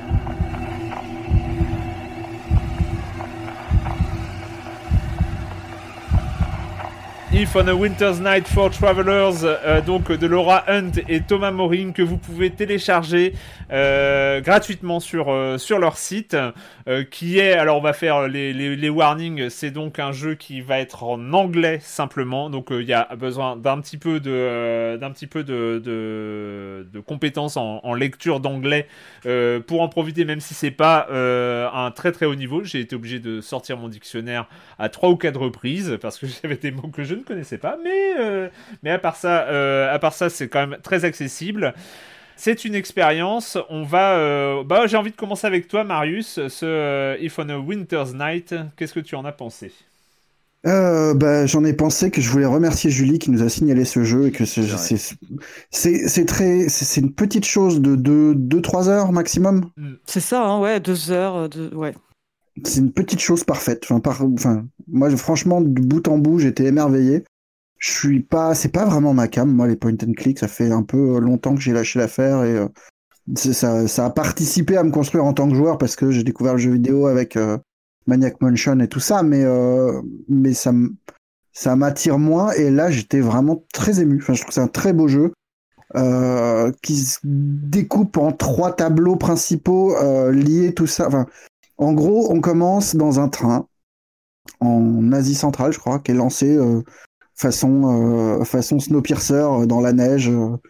Euh, petit environnement fermé dans lequel plein de gens masqués discutent et semblent partager une espèce de d'amnésie. Et chacun va raconter son histoire, le dernier souvenir qu'il a de, avant de débarquer dans ce train-là. Et, et c'est excessivement beau. C'est plus un jeu narratif, je trouve, qu'un vrai point and click dans le sens où, euh, pas d'inventaire voilà, il n'y a pas d'inventaire, le défi. Enfin, c'est pas, c'est pas simplissime, mais, mais finalement, les, on bute rarement sur les énigmes, et quand on bute dessus, c'est plus pour. Euh, enfin, elles sont pas. Ouais, il y en a certaines qui sont un peu. qui, qui obligent de prendre des notes, et. Euh, mais c'est, c'est pas tellement le propos. Hmm. Euh, après. Oh, comment présenter le jeu, c'est atroce, parce que je. Il faut pas en dire trop, je pense, sur l'histoire. Oui, c'est ça qui est difficile. Hein, il faut rester vague, il faut le découvrir. Il est gratuit. Euh, merci Julie, pareil, euh, de nous l'avoir signalé. Allez-y. Ah bah merci Pepper Shotgun pour me l'avoir signalé. non, je pense qu'il faut quand même prévenir sur le ton. C'est vrai qu'on est sur, euh, on est sur du pixel art, du point and click, qui est magnifique à l'écran. Il y a des livrets ah graphiques, mais somptueuses, somptueuses. Donc il a un côté assez enchanteur. Quand on se lance dedans, on en prend plein la vue. J'ai envie de dire, attention, le propos est assez dur. C'est vrai que comme tu disais en, Erwan, on est sur de l'anglais un peu, un peu contenu. Il faut, faut voilà, il y a une, certaine maîtrise de l'anglais. Plus que ça, moi, c'est le ton. en fait, il y a un crescendo dans l'horreur, dans les, dans les propos, dans la dureté des propos, qui fait que je pense qu'il faut quand même le conseiller à des gens euh, qui s'accrochent et qui savent où ils vont mettre les pieds. C'est pas Maniac Mansion. On n'est pas sur euh, un hamster qu'on met dans le, dans le, dans le, micro-ondes. Patrick, à partir du moment où on est adulte, je pense qu'on Oui, est savoir, en voilà, mesure euh, d'accueillir ce propos. euh, mais un- Oui, Moi, il m'a touché ce jeu. Je trouve que dans, Mm. les, dans ces trois sé- séquences, il y a des, il y a des, des thématiques perturbantes. Mm. C'est très bien fichu, euh, mais ça peut secouer. Voilà, je voulais juste le pré- prévenir parce que le Bien jeu sûr. est assez, assez difficile pour ça. Pour moi, alors que je disais, je le trouve magnifique. Je trouve qu'il est, il représente toute la noblesse du point and click à mes yeux. Je trouve qu'il y a une forme de noblesse dans ce style, comme tu disais, Marius, qui est un petit peu désuet aujourd'hui. Oui, parce que là, on est vraiment sur le point and click à l'ancienne, même s'il est assez épuré. Il n'y a pas de gestion d'inventaire. On est sur quelque chose de très coulant, de très narratif. Je parle de noblesse euh, en termes plastiques. Moi, j'adore cette 3D isométrique un peu surannée, Ouais. qui était un peu un cache-misère à l'époque. On faisait de l'isométrique pour donner une effet, un effet de, de relief, mais qui a un, je trouve qu'il y a un charme, et là, qui en plus qui est maîtrisé. il y a- il y a des, des Il y a une de- habileté de la mise en scène qui est dingue, c'est quoi. fa- c'est Enfin, fabuleux. Et noblesse aussi narrative, parce que là, on voit que le point and click, euh, euh, en nous mettant euh, aux manettes, entre guillemets, ou plutôt à la souris de personnage, eh ben, nous infuse des expériences de jeu. On est sur trois, trois séquences principales où on en prend plein la vue en termes de, je trouve, de, de- d'histoire et de vécu de ces personnages. Je trouve que ça montre aussi que via le, le point and click, on incarne littéralement des personnages en nous les mettant aux commandes. Euh, moi, j'ai, bloqué sur quelques. Moi, c'est tout bête. Hein. Alors, j'ai, bien aimé ce côté contenu des énigmes. En, en général, c'est sur deux pièces. Hein. On se prend pas la tête. Il n'y a pas des trucs à faire des allers-retours dans tous les sens. Moi, j'ai un peu séché. C'est tout bête sur le, la séquence du jardin euh, couvert. Je sais pas pour vous. ou Je sais pas Mhm. si ça vous dit quelque chose ah bon? j'ai trouvé que c'était pas très clair. C'est peut-être moi qui voilà, mais euh, non, moi ce que j'ai beaucoup aimé, c'est ce côté ramassé avec trois trois histoires. Moi, ça m'a fait beaucoup penser à cette euh, tradition du film à sketch qui était très à la mode époque. euh, Amicus, qui était la grande concurrente de la, de la Hammer Film dans les, dans les années 50-60. Et notamment, ça m'a fait étrangement penser à un film que j'aime beaucoup, qui s'appelle Le Train des épouvantes avec Peter Cushing, avec un scénario très, très, très proche dans la, la structure, avec le train, euh, des histoires différentes. Et bon, je vous dis pas la fin, mais il y a quelque chose qui s'en rapproche.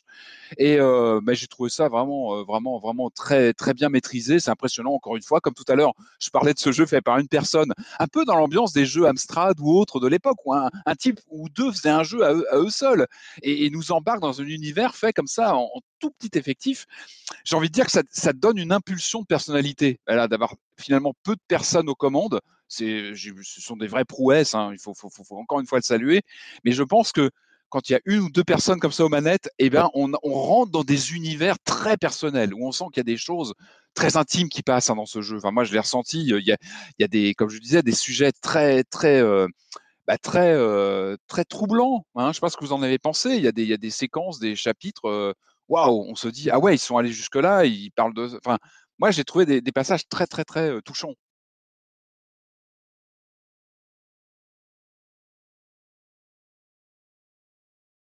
Mmh, mmh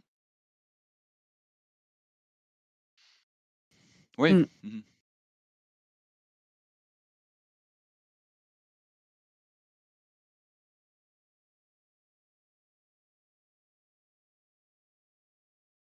Et puis, une assimilation, encore comme je disais, des codes du point and click. C'est-à-dire que toi, tu es là avec ton curseur et tu, à la fois, tu incarnes ce personnage et tu es un peu le metteur en scène. Donc, tu vois, il y a une vraie recherche, je trouve. Il y a un peu de pixel hunting parfois, mais, mais qui est jamais trop abusé. Je trouve Mm. ils ont bien su gérer ce côté, euh, bah, les travers du point and click. Ils ont, ils ont dégagé le côté inventaire. On est vraiment sur de la pure narration, de la recherche de. On fouille les décors du, du, du curseur. Enfin, je trouve qu'ils sont tellement beaux en plus.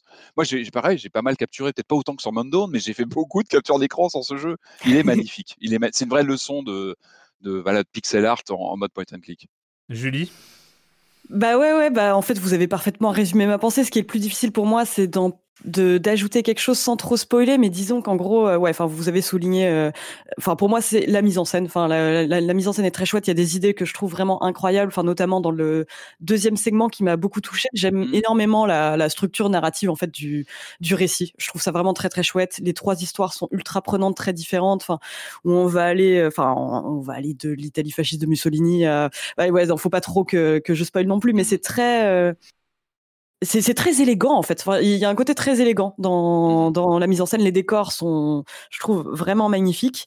Et le jeu, donc, a un, un, petit côté érudit. Enfin voilà, il va balancer quelques références. Enfin, vous en avez cité quelques-unes. Pareil dans les choix de musique. Mais c'est, en tout cas, j'ai jamais l'impression qu'il étale son érudition. Je trouve que c'est mmh. vraiment une petite merveille. Enfin, j'ai pas grand-chose à dire de plus. Quoi, une petite merveille qui a été mise à disposition gratuitement. Je trouve ça assez dingue. Et je vous conseille aussi de regarder un peu ce que fait Laura Hunt. Ça, c'est peut-être son jeu le plus abouti. Mais ce qu'elle fait sur Itch.io, je trouve ça vraiment très très intéressant. Mmh. Ouais. Mmh et, par quelques pixels, souvent. Il y a des choses qui passent sur un point blanc et un point noir, et il y, a, énormément de choses qui passent. C'est ça, c'est vraiment au pixel près. Ils arrivent à dire énormément de choses avec une économie de moyens qui est assez dingue. Économie, oui. Il y a quoi? Il y a 4 pièces, 5 pièces peut-être dans ce segment-là, si je dis pas de bêtises, et il se passe énormément de choses, en fait. Il y a beaucoup mmh. de... Il y, a, il y, a, quelque chose autour de la mélancolie qui est super rare, quand même. Enfin c'est là, c'est là aussi où, euh, où, où, cette comparaison avec Disco Elysium, euh, moi, m'a, enfin, c'est le parallèle avec Disco Elysium, il est presque venu des tripes en jouant en fait. C'est mm. euh, c'est une sorte, sorte de, de déjà vu, enfin entre guillemets, de déjà joué, de déjà ressenti en jeu. C'est bizarre à dire. C'est euh, on est on, est dedans.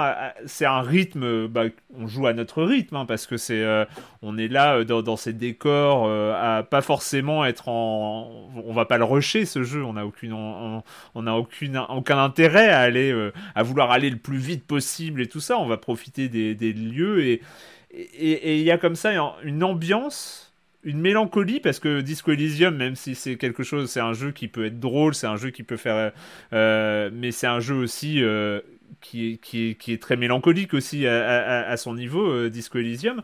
Je trouvais qu'il y avait, il y avait comme ça un état d'esprit qui est tellement rare dans le jeu vidéo et c'est et on comprend pourquoi c'est rare. C'est quand même pas c'est quand même pas le, premier feeling qu'on a envie de déclencher avec l'interactivité. Enfin, tu es, là à interagir avec une image pour, euh, pour que cette interaction déclenche quelque chose qui rappelle la mélancolie. C'est on sent que, tout n'est pas, à l'écran. C'est pas évident. Mais tout n'est pas à l'écran. C'est ça aussi. Je pense que c'est une forme de maîtrise du, du jeu vidéo en lui-même. C'est-à-dire faire confiance aux joueurs. Enfin, euh, savoir qu'on va lui créer des choses en lui. Parce que mmh. finalement, à l'écran, qu'est-ce qui se passe sur, ce, sur ces trois segments? Pas tant que ça. Il, lui déroule son histoire, mais c'est en nous. Enfin, on, ressent beaucoup de choses. Et, euh, et, un crescendo. Je ne sais pas ce que vous en avez pensé. Je trouve que sur les trois histoires, il y a un vrai crescendo dans, le, bah, dans la rédemption, dans le, la thématique s'affirme, dans le regret, et ça va de plus en plus loin. Peut-être que le troisième va, va peut-être presque le troisième va peut-être même un peu trop loin. Moi, sur le troisième, j'ai trouvé que c'était. Euh, c'est même c'est le troisième segment moi, qui m'a qui m'a amené à, à, mmh. vous dire de faire attention, de savoir où on met les. C'est le troisième le troisième segment pour moi va, va, va assez loin. C'est peut-être celui qui dénote peut-être pour moi, mais. Euh, Marius? oui.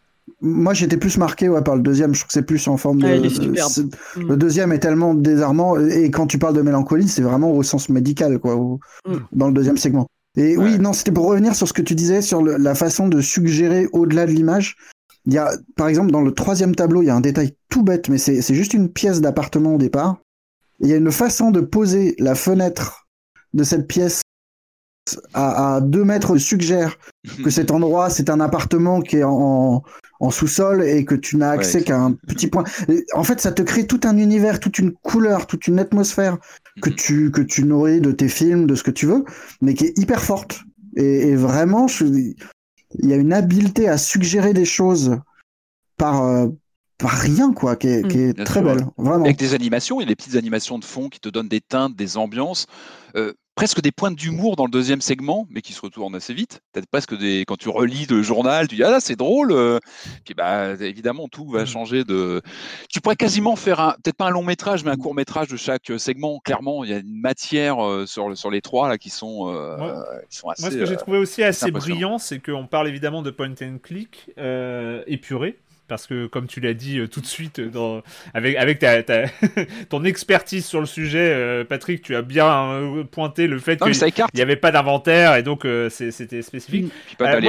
J'irais plus loin, c'est-à-dire que c'est le point and click qui utilise un mécanisme d'énigme et d'interaction qui est l'ordonnancement. C'est tout le jeu n'utilise que ce système-là. C'est un jeu d'ordonnancement. Il faut cliquer sur les bonnes choses au bon endroit en, dans l'ordre. C'est que un truc dans l'ordre, mais qui permet. En relisant ce qu'on a comme Ça veut dire qu'on est sur quelque chose de, de très euh, basique et en même temps, à partir de ce système ludique qui, qui se retrouve tout au long du jeu, eh bien, ils, arrivent à varier les choses et, justement à aller au bout de cette démarche, de cette démarche interactive, pour en, tirer finalement tout ce qu'ils peuvent en tirer. Et je trouve que ça marche très très bien. C'est-à-dire que, un, on a l'impression d'avoir euh, réussi.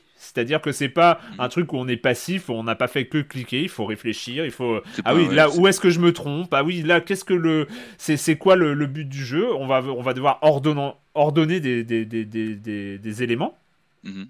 Et en même temps, euh, il y a toujours, ils ont réussi, ils réussissent à créer un sens à ce, à ce, à ce mécanisme d'ordonnancement. Enfin, il, y a un sens à, mettre les choses dans, le bon ordre. C'est pas, pas l'énigme gratuite. Surtout dans le deuxième, où on va, on va bah devoir ordonner des choses euh, d'une mhm. manière, enfin, à chaque fois qui, qui crée, euh, qui, ah, c'est peut-être mon seul aller-retour. J'ai fait un aller-retour à ce moment-là. Pour, Bien sûr, bah, j'espère bien que tu as fait, un... j'espère bien que as fait, un aller-retour comme tout le monde. Euh, eh oui. Et puis, ah, génial, j'ai compris, c'est ça. Mais oui, tu as cette petite fulgurance, ce petit, euh, ce petit euh, déclic. Ah oui, c'est ça. Et, donc, euh, et du coup, euh, c'est, c'est même, ça va jusqu'en les petits détails. C'est, euh, c'est que il y a des, comme dans, comme dans, dans, beaucoup de jeux, il y a des livres à lire avec des extraits. Mais oui, mais il faut, il va falloir les lire ces, ces extraits parce qu'il y a un, élément important, il y a des éléments importants qui sont dedans. Enfin, je trouve que donne la réponse ça... aussi pendant que. Ouais, c'est clair. Non, j'ai rien dit. J'ai rien dit. Mais de toute façon, on n'est pas bloqué. Enfin, je sais pas. Vous, non, pas oui, c'est pas. Non, Moi, si je pensais le, le, jardin couvert, je sais pas pourquoi j'ai bloqué sur les. Bon, il fallait reproduire une séquence. L'ordre, les... voilà. et voilà, l'ordre des souvenirs, et j'ai séché dessus, j'avoue. Mais, euh, mais voilà, c'est une sorte, euh, comme tu l'as dit euh, en introduction, il y, a, y, a, quelque chose de l'ordre de l'objet parfait, enfin de, de, du morceau, des deux heures parfaites que propose If on a Winter's Night for Travelers. inspiré, le nom était inspiré d'un roman, c'est ça Ouais, et de bah, d'Italo Calvino, quoi. Calvino. Mm. Si par une nuit d'hiver, un voyageur dont Linky Pit a été forcément étudié plein de fois au collège. Enfin, en tout cas, moi, c'est le, comme ça que je l'ai connu. Voilà, donc euh, bah, on peut que vous conseiller euh, si vous euh, lisez si vous lisez l'anglais ou si vous avez envie d'apprendre à lire l'anglais. En tout cas, jetez-vous jetez-vous sur ce sur ce jeu disponible en téléchargement gratuitement sur PC. malheureusement, il semble pas être en, voie d'être porté sur console ou ce genre de choses. Hein. C'est, ils ont l'air même eux-mêmes assez surpris de, de l'emballement causé euh, par, euh, par bah, leur propre création. Un, jeu magnifique, euh, gratuit, en, pixel art, qui tue où chaque écran, tu fais une capture écran. ils peuvent pas être surpris, le jeu est magnifique. Moi, j'ai eu une réflexion, vous allez me dire ce que vous en pensez, mais eh, celui-là, il est, il, est, il est arrivé jusqu'à nous. Tu vois, If on a Winter's Night for Travelers, il est arrivé jusqu'à nous par Julie, hein, Rock Paper en l'occurrence. Oui, après il a après il a fait une sorte de buzz aussi. Moi, j'ai vu passer sur Twitter. Euh, il, a, il, a, été mis en avant par Rock Paper Shotgun, etc. Et vous vous dites pas que ça se trouve il y en a plein des comme ça. Il y en a qui, bah ouais, ouais. Ouais, c'est ça. Il y en a plein de jeux où personne n'a joué, mm. où personne n'a joué, où il y a un développeur comme ça qui a mis son truc en se disant bon voilà j'ai fait ma créa et je me dis, il y a, Oui, alors je suis d'accord avec toi, c'est clair. Après, une imbrication telle de la réalisation, le sens, euh, le ressenti, euh, l'expérience de jeu, je suis pas sûr que ça court les rues non plus. il est quand même très singulier. Je pense que vraiment, il a quelque chose ce jeu dans l'ambiance, dans la surprise à chaque fois de redécouvrir un segment différent. Sans doute raison. As sans doute raison. Non mais espérons, peut-être. Eh ben, faut pas hésiter à se les passer hein, les bons plans comme ça. Il faut, s'en parler. Non mais c'est. C'est vrai que c'est un petit miracle, hein, c'est clair. Ça, donne envie de suivre euh, ce qu'ils vont faire. Enfin, donc, euh, le studio, c'est Dead Idle Games, et ouais, voir euh, ce qu'ils nous réservent pour la suite. À deux, quoi, à deux. Moi, revenir un peu à cette taille de, des héros du code. J'appelle ça, tu vois, comme dans les années 80. Où, je trouve ça, euh, c'est incroyable, c'est impressionnant, vraiment. Moi, je trouve des gens qui arrivent à créer des mondes entiers comme ça. Comme tu disais, Marius, hein, quelques pixels, tu sens qu'il y a un monde derrière. Ça, c'est une porte ouverte sur. Euh, ce sont des mondes. Et courez, courez, il faut découvrir ça comme Mundone.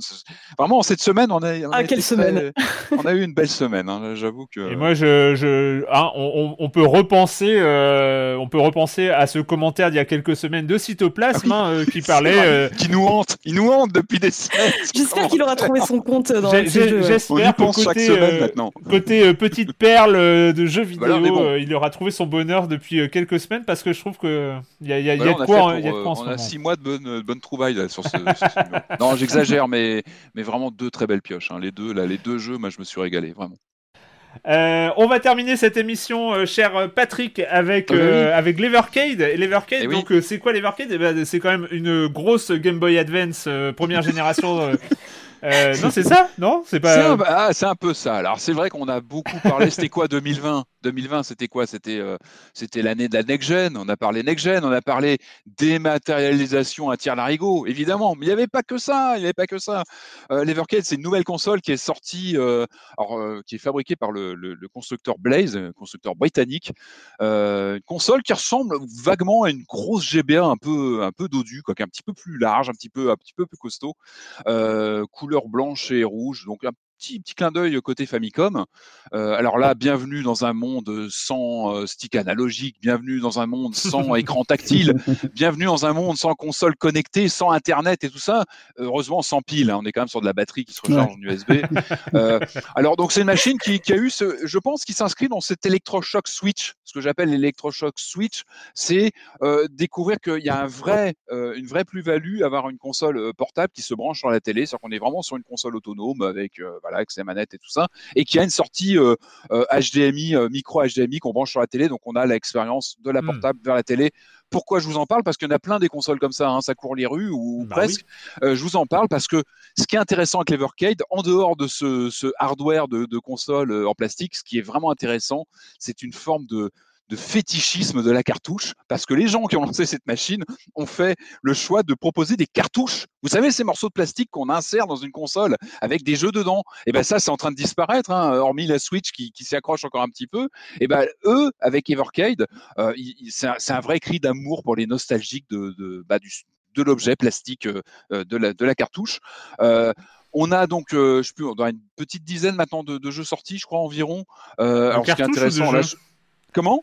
De cartouches ou de jeux Ce sont des cartouches de jeux, des cartouches qui ah, s'insèrent dans la console. Des compiles. Des compiles de jeux, bien sûr. mais ça, ça, voilà, ce qui est intéressant, là, je vous la montre à l'écran parce qu'entre nous, euh, ça passe pas à l'audio, mais regarde, alors la finition, c'est qu'on a des petites boîtes, euh, comme des mini boîtes de jeux Neo Geo euh, plastiques. Hein. Alors c'est c'est vraiment joli. On sent vraiment il y a un amour de bah, de l'objet physique, ça contre contre-tendance totale aujourd'hui. On parle de dématérialisation. Je vous parlais du store PS3 qui disparaît. Là, on revient sur du physique sans mise à jour. Vous, on met la cartouche, ça marche direct.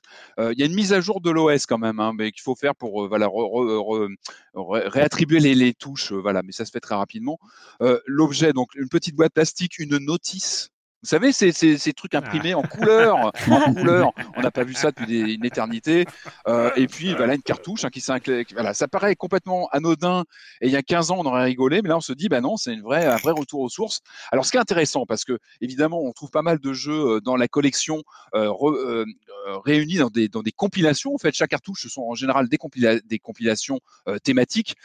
et ce qui est intéressant, là, je trouve, c'est qu'il y a une vraie éditorialisation par rapport bah, à des listes de ROM qu'on peut choper sur Internet, où en général on joue à rien. On peut, c'est vrai qu'on peut, on peut blinder euh, ces, disques durs de, de jeux, mais on n'y joue pas. Là, on sent qu'Everkide a voulu éditorialiser en travaillant avec les éditeurs de l'époque on a une Worms collection, on a des collections de, jeux Atari Lynx. Alors c'est tout simple, c'est tout bête, il y a deux compiles comme ça en boîte de jeux Lynx avec des, des, pépites qu'on avait un peu perdu de vue, hein, comme le, Dracula, euh, le Dracula qui est sorti sur Lynx, qui est une sorte de jeu d'aventure look sepia magnifique, qui est, vraiment un jeu qu'on peut retrouver donc en, format cartouche euh, sur cette compile. On a des compiles Interplay, Technos, euh, Codemasters, des noms qui, voilà, qui viennent comme ça de, de très loin, avec du Cannon Fodder, du Sensible Soccer, je crois, qui est annoncé euh, alors un petit bémol, parce que chaque compilation, donc vraiment, il y a un soin sur les, sur les thématiques. C'est un éditeur, c'est une série de jeux. Euh, moi, j'ai une compile comme ça des Oliver Twins. Donc, on a tous les, vous savez, Hmm. le, les, les Dizzy, la série Dizzy euh, qui avait fait les, les grandes euh, premières années de, de Common Masters. Donc, ça, c'est vraiment chouette de retrouver comme ça avec, encore une fois, les notices couleurs, la cartouche, etc. Alors, après, sur les compiles, plus par label comme Interplay, c'est chouette. Euh, moi, j'ai plus, je suis un peu mitigé sur les, cho- les choix, par exemple, de, format des jeux. Euh, je pense à Battle Chess, qui est un excellent jeu d'échecs avec des animations quand on les, quand les pions se retrouvent. Alors là, le problème, c'est qu'on a une version NES.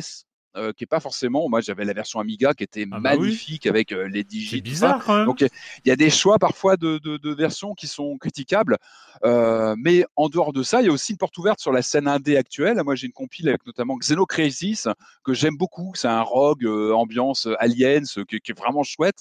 Un jeu qui est sorti il y a pas très longtemps d'ailleurs, qui est aussi dispo hein, sur Mega Drive. Il y a des repressages Mega Drive, Dreamcast, Steam.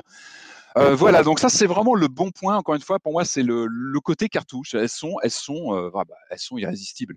Ils sont Oui. irrésistibles et ça disparaît. ça. Euh, le problème pour moi, c'est plus la finition euh, de la machine. Euh, on n'est pas sur une finition Nintendo. Euh, moi, je le sens même sur le pad qui craque un petit peu. On a un pad, euh, vous savez, vraiment à l'ancienne. bah, je peux vous montrer à l'écran, ça donne pas grand-chose, mais c'est pas de, vous voyez, euh, moulé comme ça un peu à l'aide, Ouais, qui, craque un peu. Tu, tu te dis mince sur la longueur, ça va donner quoi Euh, Bon, bref. Euh, pareil, alors j'aime bien l'idée, évidemment. Moi, je trouve ça génial. Tu l'emmènes en week-end, tu la branches en HDMI, tu joues à tes jeux, à tes compiles comme ça, à 8 bits sur ton écran géant, c'est c'est rigolo. Euh, le problème, c'est qu'on n'a pas de branchement de manette euh, extérieure. Donc, ça aussi, ça peut contribuer à une usure. Ouais. Moi, j'aime bien sur euh, ma Neo Geo Mini brancher une manette à part quand on est sur l'écran principal. Ça, on peut pas là-dessus. Il n'y a pas de multi non plus. C'est tout bête, mais sur Xenocrisis, par exemple, il est jouable normalement en multi. Il y avait un problème que je, je vous disais sur le, la disposition des touches. Alors, ça a été patché, c'est-à-dire qu'on peut brancher sa console en USB sur le, le PC, télécharger un patch, Mm. mettre à jour le BIOS. Elle reste ouverte là-dessus. Mais bon, euh, moi, en fait, pour tout vous dire, je vais vous raconter ma vie. Je l'avais acheté il y a quelques mois maintenant, et puis ça fait un moment qu'on doit en parler. Et puis bon, on a, il y avait, il y beaucoup d'actu. Et puis euh, il y a quelques semaines, je dis ah bah tiens, je vais, je vais la sortir. Ça y est, on a un slot, là, je vais pouvoir en parler. Euh, je l'ai ressorti, je l'ai allumé. J'avais un gros bug d'écran. J'avais des lignes blanches qui balafrent mon écran. Et d'après ce que j'ai vu, alors là, je suis en contact avec mon revendeur et avec le constructeur. Je vais, on va essayer d'arranger ça, mais je suis pas le seul, donc il y a peut-être des petits défauts à droite à gauche. On n'est pas, Ouais. voilà, on n'est pas sur une qualité Game Boy Advance, c'est des bécanes qui sont increvables. On connaît, voilà, la Mm. qualité Nintendo hors Joy-Con, évidemment, je mets ça à part, mais Mm. en général, on a des machines increvables. Et là, j'avais déjà des, une sensation de, j'aime bien la prise en main, mais on sent que ça craque de partout et on se dit, bah, dans 10 ans, ça donnera quoi? Ok, mes cartouches vont sûrement survivre parce que format cartouche. Le hardware, je sais pas. Donc là, j'hésite. Je me demande si je vais, voilà, si je vais la faire échanger ou si je vais pas attendre une V2 parce que euh, je suis retombé sur une interview, je crois, en 2019, donc un peu avant la sortie, les développeurs eux-mêmes euh, disaient qu'une V2 serait pas complètement impossible en cas de, de succès, avec euh, peut-être une ouverture sur des capacités multi, avec pourquoi pas un câble Link. Vous vous rappelez le câble Link à l'ancienne Donc je sais pas, je vais voir. Moi, j'aime beaucoup, encore une fois, plus que la console, c'est l'objet cartouche que je trouve fascinant. En plus, tu te fais une collection, elle se range un peu comme la Neo Geo avec euh, des, vous savez, une couverture sur le côté, Et une tranche. J'ai- une question très personnelle. Est-ce que Ouais. euh, il y a un jeu où tu as calculé où c'est quoi le, le jeu où tu as le plus de versions différentes? Parce que entre, entre tes, tes compiles de euh, tes, tes consoles spécifiques qui sortent avec euh, avec les jeux, des compiles sur enfin tu vois, tu as des jeux où tu, que tu dois avoir en, en, en 14 versions. Alors, je, je sais pas, euh, alors Doom, il est un peu hors sujet parce que Doom, Ouais. c'est plus de la réédition ou Doom, j'en ai beaucoup. Je crois que j'ai, par exemple, Doom sur à peu près tout ce qui tourne, grosso modo, en version euh, officielle, je pense. Euh, il faudrait que j'ai réfléchi, peut-être Street Fighter 2, hein, qu'on a dans des, Ah ouais, des oui, oui, non, mais tu vois, dans des Fighter, je rééditions, dans des versions NES, ouais, Mega Drive et les compiles et les consoles qui se branchent sur la télé en, Je en pense que Street euh, Fighter euh, bat tous les records, ouais, je pense que Street Fighter ouais. est pas mal, euh, il faudra que j'y pense. Mais en tout cas, voilà, donc Evercade, encore une fois, donc bilan euh, sympa sur Elle, est, elle est à combien? Elle est à combien Elle Les est- jeux sont à moi, je combien? elle est entre 70 et 90 en, donc selon le pack que tu prends avec des jeux. Et les jeux sont à une vingtaine, entre 18 D'accord. et 20 euros, ce qui est plutôt fair play vu le, voilà, le- la finition. Encore une fois, je suis plus mitigé sur le hardware. Je, je, Ouais. je pense que je me demande s'il faut pas surveiller une V2, peut-être avec des petites modifs, une correction de l'écran qui a priori donc n'est pas non plus euh, euh, défaut de, enfin, euh, les cartes pas tous les défauts et j'en suis malheureusement une des victimes, donc euh, à vérifier. Mais voilà, moi j'ai envie de dire rien que pour le retour des cartouches, quoi, ça fait tellement plaisir dans cette disparition qui semble, on semble condamné à aller vers le démat total. Et quand on voit les mésaventures de se dire, bah mes jeux dans 10 ans, dans 15 ans, est-ce qu'ils seront encore là? Bah, La cartouche physique, encore faut-il que la console puisse encore s'allumer. Ça c'est une autre question. Mais, c'est vrai que c'est dommage parce qu'a priori c'est vraiment un truc de fétichiste. Ah bah complètement. bah oui, non mais là c'est des gens, des gens qui sont à mettre 30 ou... Tu serais prêt à mettre 30 ou 40 euros de plus pour avoir un objet qui dure, quoi. Exactement. Ouais, je pense qu'on est d'accord sur tu vois, une console entre 70 et 90. Il pourrait monter un petit peu. Je suis tout à fait d'accord d'avoir quelque chose d'un petit peu plus. Euh, bah, peut-être d'un peu plus fini, mais je, voilà, on est, je pense qu'on n'est pas à l'abri d'une nouvelle version. C'est pas du tout officialisé pour l'instant, mais euh, mais affaire à suivre. En tout cas, je, voilà, je trouve l'idée hein, vraiment, vraiment sympa. Je trouve que et puis les compiles, l'éditorialisation, je dis qu'on par rapport à ces, listes de, de, de, que tu peux trouver, bah ouais, mais tu n'y joues pas. Alors que là, tu as un vrai euh, un vrai cachet, quoi, avec euh, bah, un vrai choix euh, par thématique, par blabel. Euh, je trouve ça intéressant. Donc, si ça pouvait même donner des idées à d'autres hein, de ressortir des cartouches, il y en a d'autres. Hein. Il y a toute une scène de repressage de cartouches. Je parlais de Mega Drive. Il y a Limited Runs aussi qui fait des choses. C'est loin d'être éteint tout ça. Mais voilà, il faut encourager. Et, on va suivre Evercade. On va voir ce qui se passe de leur côté.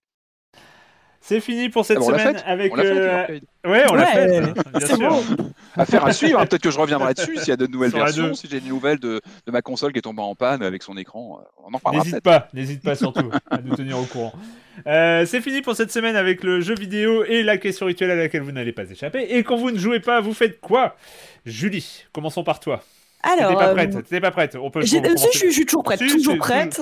Euh, moi, moi j'ai regardé récemment euh, les documents interdits. Ça faisait très longtemps que je me disais qu'il fallait que je regarde ça. Euh, c'est une série de 13 courts métrages qui ont été réalisés par Jean Teddy Philippe et qui étaient diffusés sur la 7 en 89. Donc en gros, c'était donc des petits courts métrages qui sont très précurseurs, euh, bah, qui sont complètement précurseurs de ce qu'on appelle le fond footage. En fait, c'est euh, des images. Euh, ah, mais je pense que ça te plairait énormément, Patrick. Ouais, c'est des films amateurs qui dépeignent tous un événement paranormal. Euh, bah, par exemple, on va avoir le journal de bord de, du rescapé d'un naufrage, euh, l'histoire d'un mystérieux événement dans les années 30 où une maison disparaît. Euh, ah, mais oui, oui, ça y est, je. Ouais, tu vois? Et ah, narré, enfin, en plus par une voix qui est absolument formidable. Et ce qui est très intéressant, c'est que c'était présenté sans aucun contexte, comme si c'était des documents véridiques. Exactement. Tu dis que c'était quelle année? 89 ah, je me rappelle. Ah oui, non, mais je me rappelle, bien sûr. Ah, moi, bien sûr, mais bien sûr, c'était, c'était, euh, c'était, monumental. C'est ça, euh, ouais, où le réalisateur voulait vraiment, euh, il, voulait montrer le pouvoir de conviction de la télévision. Ouais. et je trouve que c'est, ouais, je, en plus, je trouve les, les courts métrages assez chouettes, plein d'idées, etc. Mais c'est aussi très intéressant de voir à quel point il a été pionnier, à quel point c'est un pionnier discret en fait, parce que mmh. finalement, il n'a pas du tout poursuivi dans cette voie-là. Euh, si ce n'est euh, qu'il a fait une pub pour la Renault Escape dans le, sur la thématique des documents interdits où il parodie lui-même son propre concept. Mais euh, je trouve que c'est vraiment un, un, créateur incroyable. Quoi. Et, oh, ça sent la revoyure, ça. On les trouve où, dis-moi? Où est-ce qu'on oh, bah, Tu peux les trouver sur YouTube, par-ci par-là, quoi, je pense, ouais. Sur Vimeo, je crois, ouais, ouais, c'est ça. Et euh, ouais, non, c'est c'est c'est vraiment euh, assez incroyable en fait. Même hors contexte, je trouve que en tant qu'objet, euh, enfin en tant qu'objet filmique, euh, c'est c'est vraiment très très chouette quoi. Donc je le, je ah, le conseille. Envie. Et puis on parle de 89, c'est une ère avant Internet. Vous savez, il y a eu un monde mm. avant Internet où on pouvait pas avoir les infos en temps réel, discuter en temps réel. Donc il y avait un, un vrai mystère qui s'était développé. Ah oui, je me rappelle. Excellent. Patrick? Oui, ah bah une semaine, euh, ouais, non, une mauvaise ciné cinéma, enfin une mauvaise semaine cinéma, hein, Bertrand Tavernier. Euh, il y a eu heureusement pas mal de rediffusions de films. Euh, non, moi je vais vous parler des Charlots. J'ai appris, ça m'a, fait un ça m'a fait un truc. disparition de Gérard Filippelli, le grand fil dans la bande des Charlots. Euh, alors oui, alors je sais, oui, les, les Charlots, on a souvent une image un petit peu, euh, un peu vulgaire avec beaucoup de nanars, mais, mais, mais, mais, mais, moi, il y a un film que j'aime beaucoup des Charlots, que je me passe régulièrement, que je vais me repasser encore, euh, là, je pense au week-end, c'est Le Grand Bazar, un film que j'aime beaucoup de 73, euh, réalisé par le grand Claude Zidi. Alors Zidi, c'est quand même le, le, le, monsieur qui a donné, ce, vous savez, ce, ce côté euh, années 70-80 comédie avec euh, euh, très très typé avec les ripoux, inspecteur la bavure, enfin une vraie voyez, une vraie ambiance très particulière, comédie, policière. Alors, Le Grand Bazar, pourquoi j'aime beaucoup? On suivait les Charlots, donc, qui étaient les potes d'un tenancier d'un bar ou qui voit l'arrivée d'un mauvais œil, il y a juste raison, d'un supermarché en face, dans le terrain d'en face, et eux faisaient tout pour l'aider. Et en fait, c'était très, très révélateur d'un bah, changement dans la société. En fait, c'était un film qui se faisait reflet de la grande consommation qui arrivait, etc. Euh, donc voilà un film que j'aime beaucoup avec beaucoup de, gags, euh, des, charlots en mode guérilla dans le supermarché qui font voilà, il y a un vrai truc anti-consommation dedans que j'aime beaucoup. Euh, et puis et puis voilà, mon, mon, esprit malade a commencé à se renseigner, à retrouver où était encore ce, bar qui existe, qui, qui est situé à Clamart, qui a l'air d'être en très mauvais état. Euh, qui est peut-être même à, vendre. Donc j'ai des idées euh, qui me viennent à, l'esprit que je vais, essayer d'écarter et de pas faire de bêtises. C'est pas le moment. C'est pas le non, il faut pas, il faut pas. C'est pas le moment, mais. Euh, Fonce, Patrick, on vit qu'une fois. Il existe toujours, et a priori, a priori, le supermarché qui était censé s'installer en face, il n'y a plus rien. Euh, voilà, bon, c'était l'histoire du jour. Mais non, non, j'aime beaucoup ce film, en fait, 73. voilà. Marius? Euh, saison 2 de Hippocrate, euh, merveilleuse ah série française euh, qui avait débuté en 2018 sur Canal. série médicale qui était très très belle. sauf que là, saison 2, est-ce que tu as vraiment envie de te taper davantage de médical après une année de, de confinement? J'étais pas ah, hyper enthousiaste et en fait c'est formidable. C'est encore la saison 1 était vraiment très belle, euh, la 2 est parfaite. Enfin, c'est, c'est, super touchant, c'est super beau, c'est, euh, c'est hors Covid, mais. Ah voilà, c'était ma question. Est-ce qu'ils ont intégré euh, le contexte ou pas? C'est, c'est, c'est le sujet du dernier épisode. Enfin, vraiment des 20 dernières minutes de, du truc, mais, mais le grand sujet de, de, de, cette saison 2, c'est surtout les moyens de l'hôpital et, et, la difficulté euh, du quotidien des soignants. Et c'est difficile de pas toi la lire euh, au regard de l'année qu'on vient de passer quoi. Et euh, non c'est vraiment à la fois hyper humain dans, dans le côté soap et, et des, des, histoires personnelles très belles et et t'as vraiment l'impression de regarder une série qui te parle du service public quoi. Enfin de hmm. de ce que devrait être notre société et, de, de, non c'est vraiment très très bien. Ça commence c'est une série, une série Canal? Série Canal et ça débute lundi, je crois, la saison 2. D'accord. Hippocrate. Euh, pour ma part, euh, bah, en fait, je, je suis un peu tombé dans euh, Captain Marvel. Captain Marvel, le comics, pas le film. Hein, parce ah faut... Captain Marvel, c'est le run qui a commencé en 2019, scénarisé par Kelly Thompson, dessiné par Carmen Carnero. Dont j'avais déjà eu des échos de, de, ce run mais en fait c'est vrai que bah le problème, le problème des comics Marvel, c'est soit tu en lis, soit tu en lis pas. Enfin, il n'y a, a, pas de c'est difficile de, prendre une série comme ça, euh, un peu en dehors du contexte, sans avoir suivi euh, les dernières aventures des Avengers, sans savoir euh, ce que sont devenus les X-Men. Enfin, t'as toujours peur d'être paumé, de, voir débarquer un 4 fantastique mutant, que tu, tu connais pas les antécédents et tout ça. Donc, soit, t'es un peu au courant, soit t'es pas, soit tu en lis pas. Et en fait, moi j'étais un peu dans ce côté-là où j'ai arrêté de suivre, donc je vais pas prendre un run de 2019. Enfin, j'ai toujours peur d'être paumé et puis je sais pas, j'ai eu envie quand même de regarder. J'avais, je sais plus pourquoi, j'ai eu un écho. Enfin, j'ai dû lire un truc qui, en reparlait. Et en fait, c'est vachement bien. Il y a un côté où tu retrouves euh, la sensation de lire euh, un Avengers, euh, de tomber sur un Avengers, ou de tomber sur un Wolverine, ou de tomber sur un Iron Man cool ou un Iron Fist. Il y a comme ça des, des, super runs d'Iron Fist qui, euh, qui, qui sont hyper agréables euh, hors contexte, euh, ou un Daredevil à la, bonne à la grande époque, et, et, et d'en profiter sans trop t'occuper de ce qui se passe dans le Marvelverse tout autour en fait. Et là c'est un peu ça, c'est-à-dire que tu croises des Avengers, tu croises Iron Man, tu croises Miss Hulk, tu croises, tu croises différents personnages, Jessica Jones ou bon Jessica Jones c'est normal parce que euh, Kelly Thompson, la scénariste, a aussi scénarisé euh, Jessica Jones.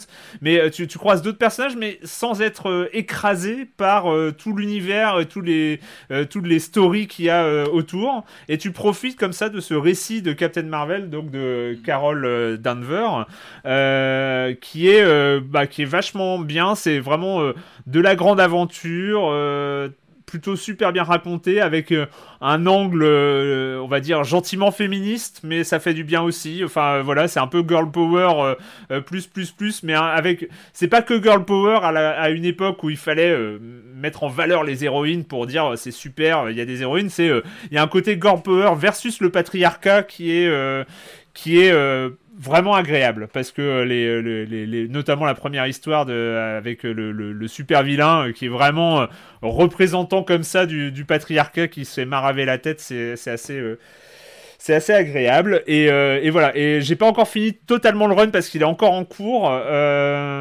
et voilà et pour dire que c'est très agréable donc c'est le Captain Marvel qui a débuté en 2019 début 2019 je ah crois. oui c'est relativement frais. Ouais, et qui est disponible, euh, que la plupart est disponible en, et a été traduit et disponible en français. Euh, voilà, et bah écoutez, euh, c'est fini pour cette semaine. on a récemment eu un changement des dates de vacances, donc je ne sais pas. Il y aura un silence en jeu la semaine prochaine, mais je ne sais pas quand est-ce que va être la pause des vacances. Du coup, j'ai pas encore réfléchi, parce que c'était c'était un, peu récent. Hein, ah bah oui, c'est vrai que oui, c'est tout récent. Voilà. Eh mais bon, bref, c'était un plaisir. Comme prévu, cette émission a été quand même aussi cool que les jeux dont on a parlé. Parce que c'est vraiment euh, là pour le coup c'était euh, il y avait vraiment un, de la qualité un peu partout et vraiment, euh, ouais un alignement des planètes et c'était super agréable. Merci à tous les trois. Ah, merci. et puis merci à toi. et, puis et bah comme d'habitude on se retrouve la semaine prochaine pour parler de jeux vidéo sur libération.fr et sur les internets. Ciao. Bye. Bye.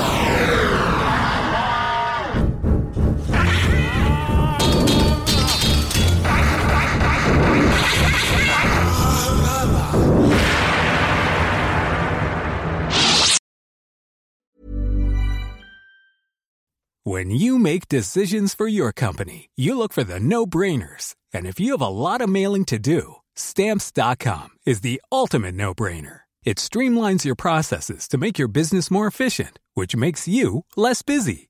Mail checks, invoices, legal documents, and everything you need to keep your business running with stamps.com.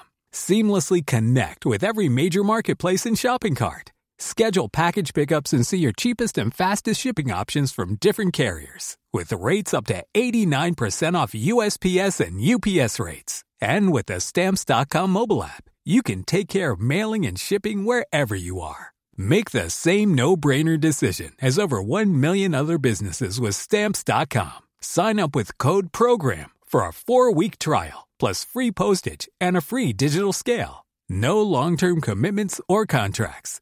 That's stamps.com. Code program.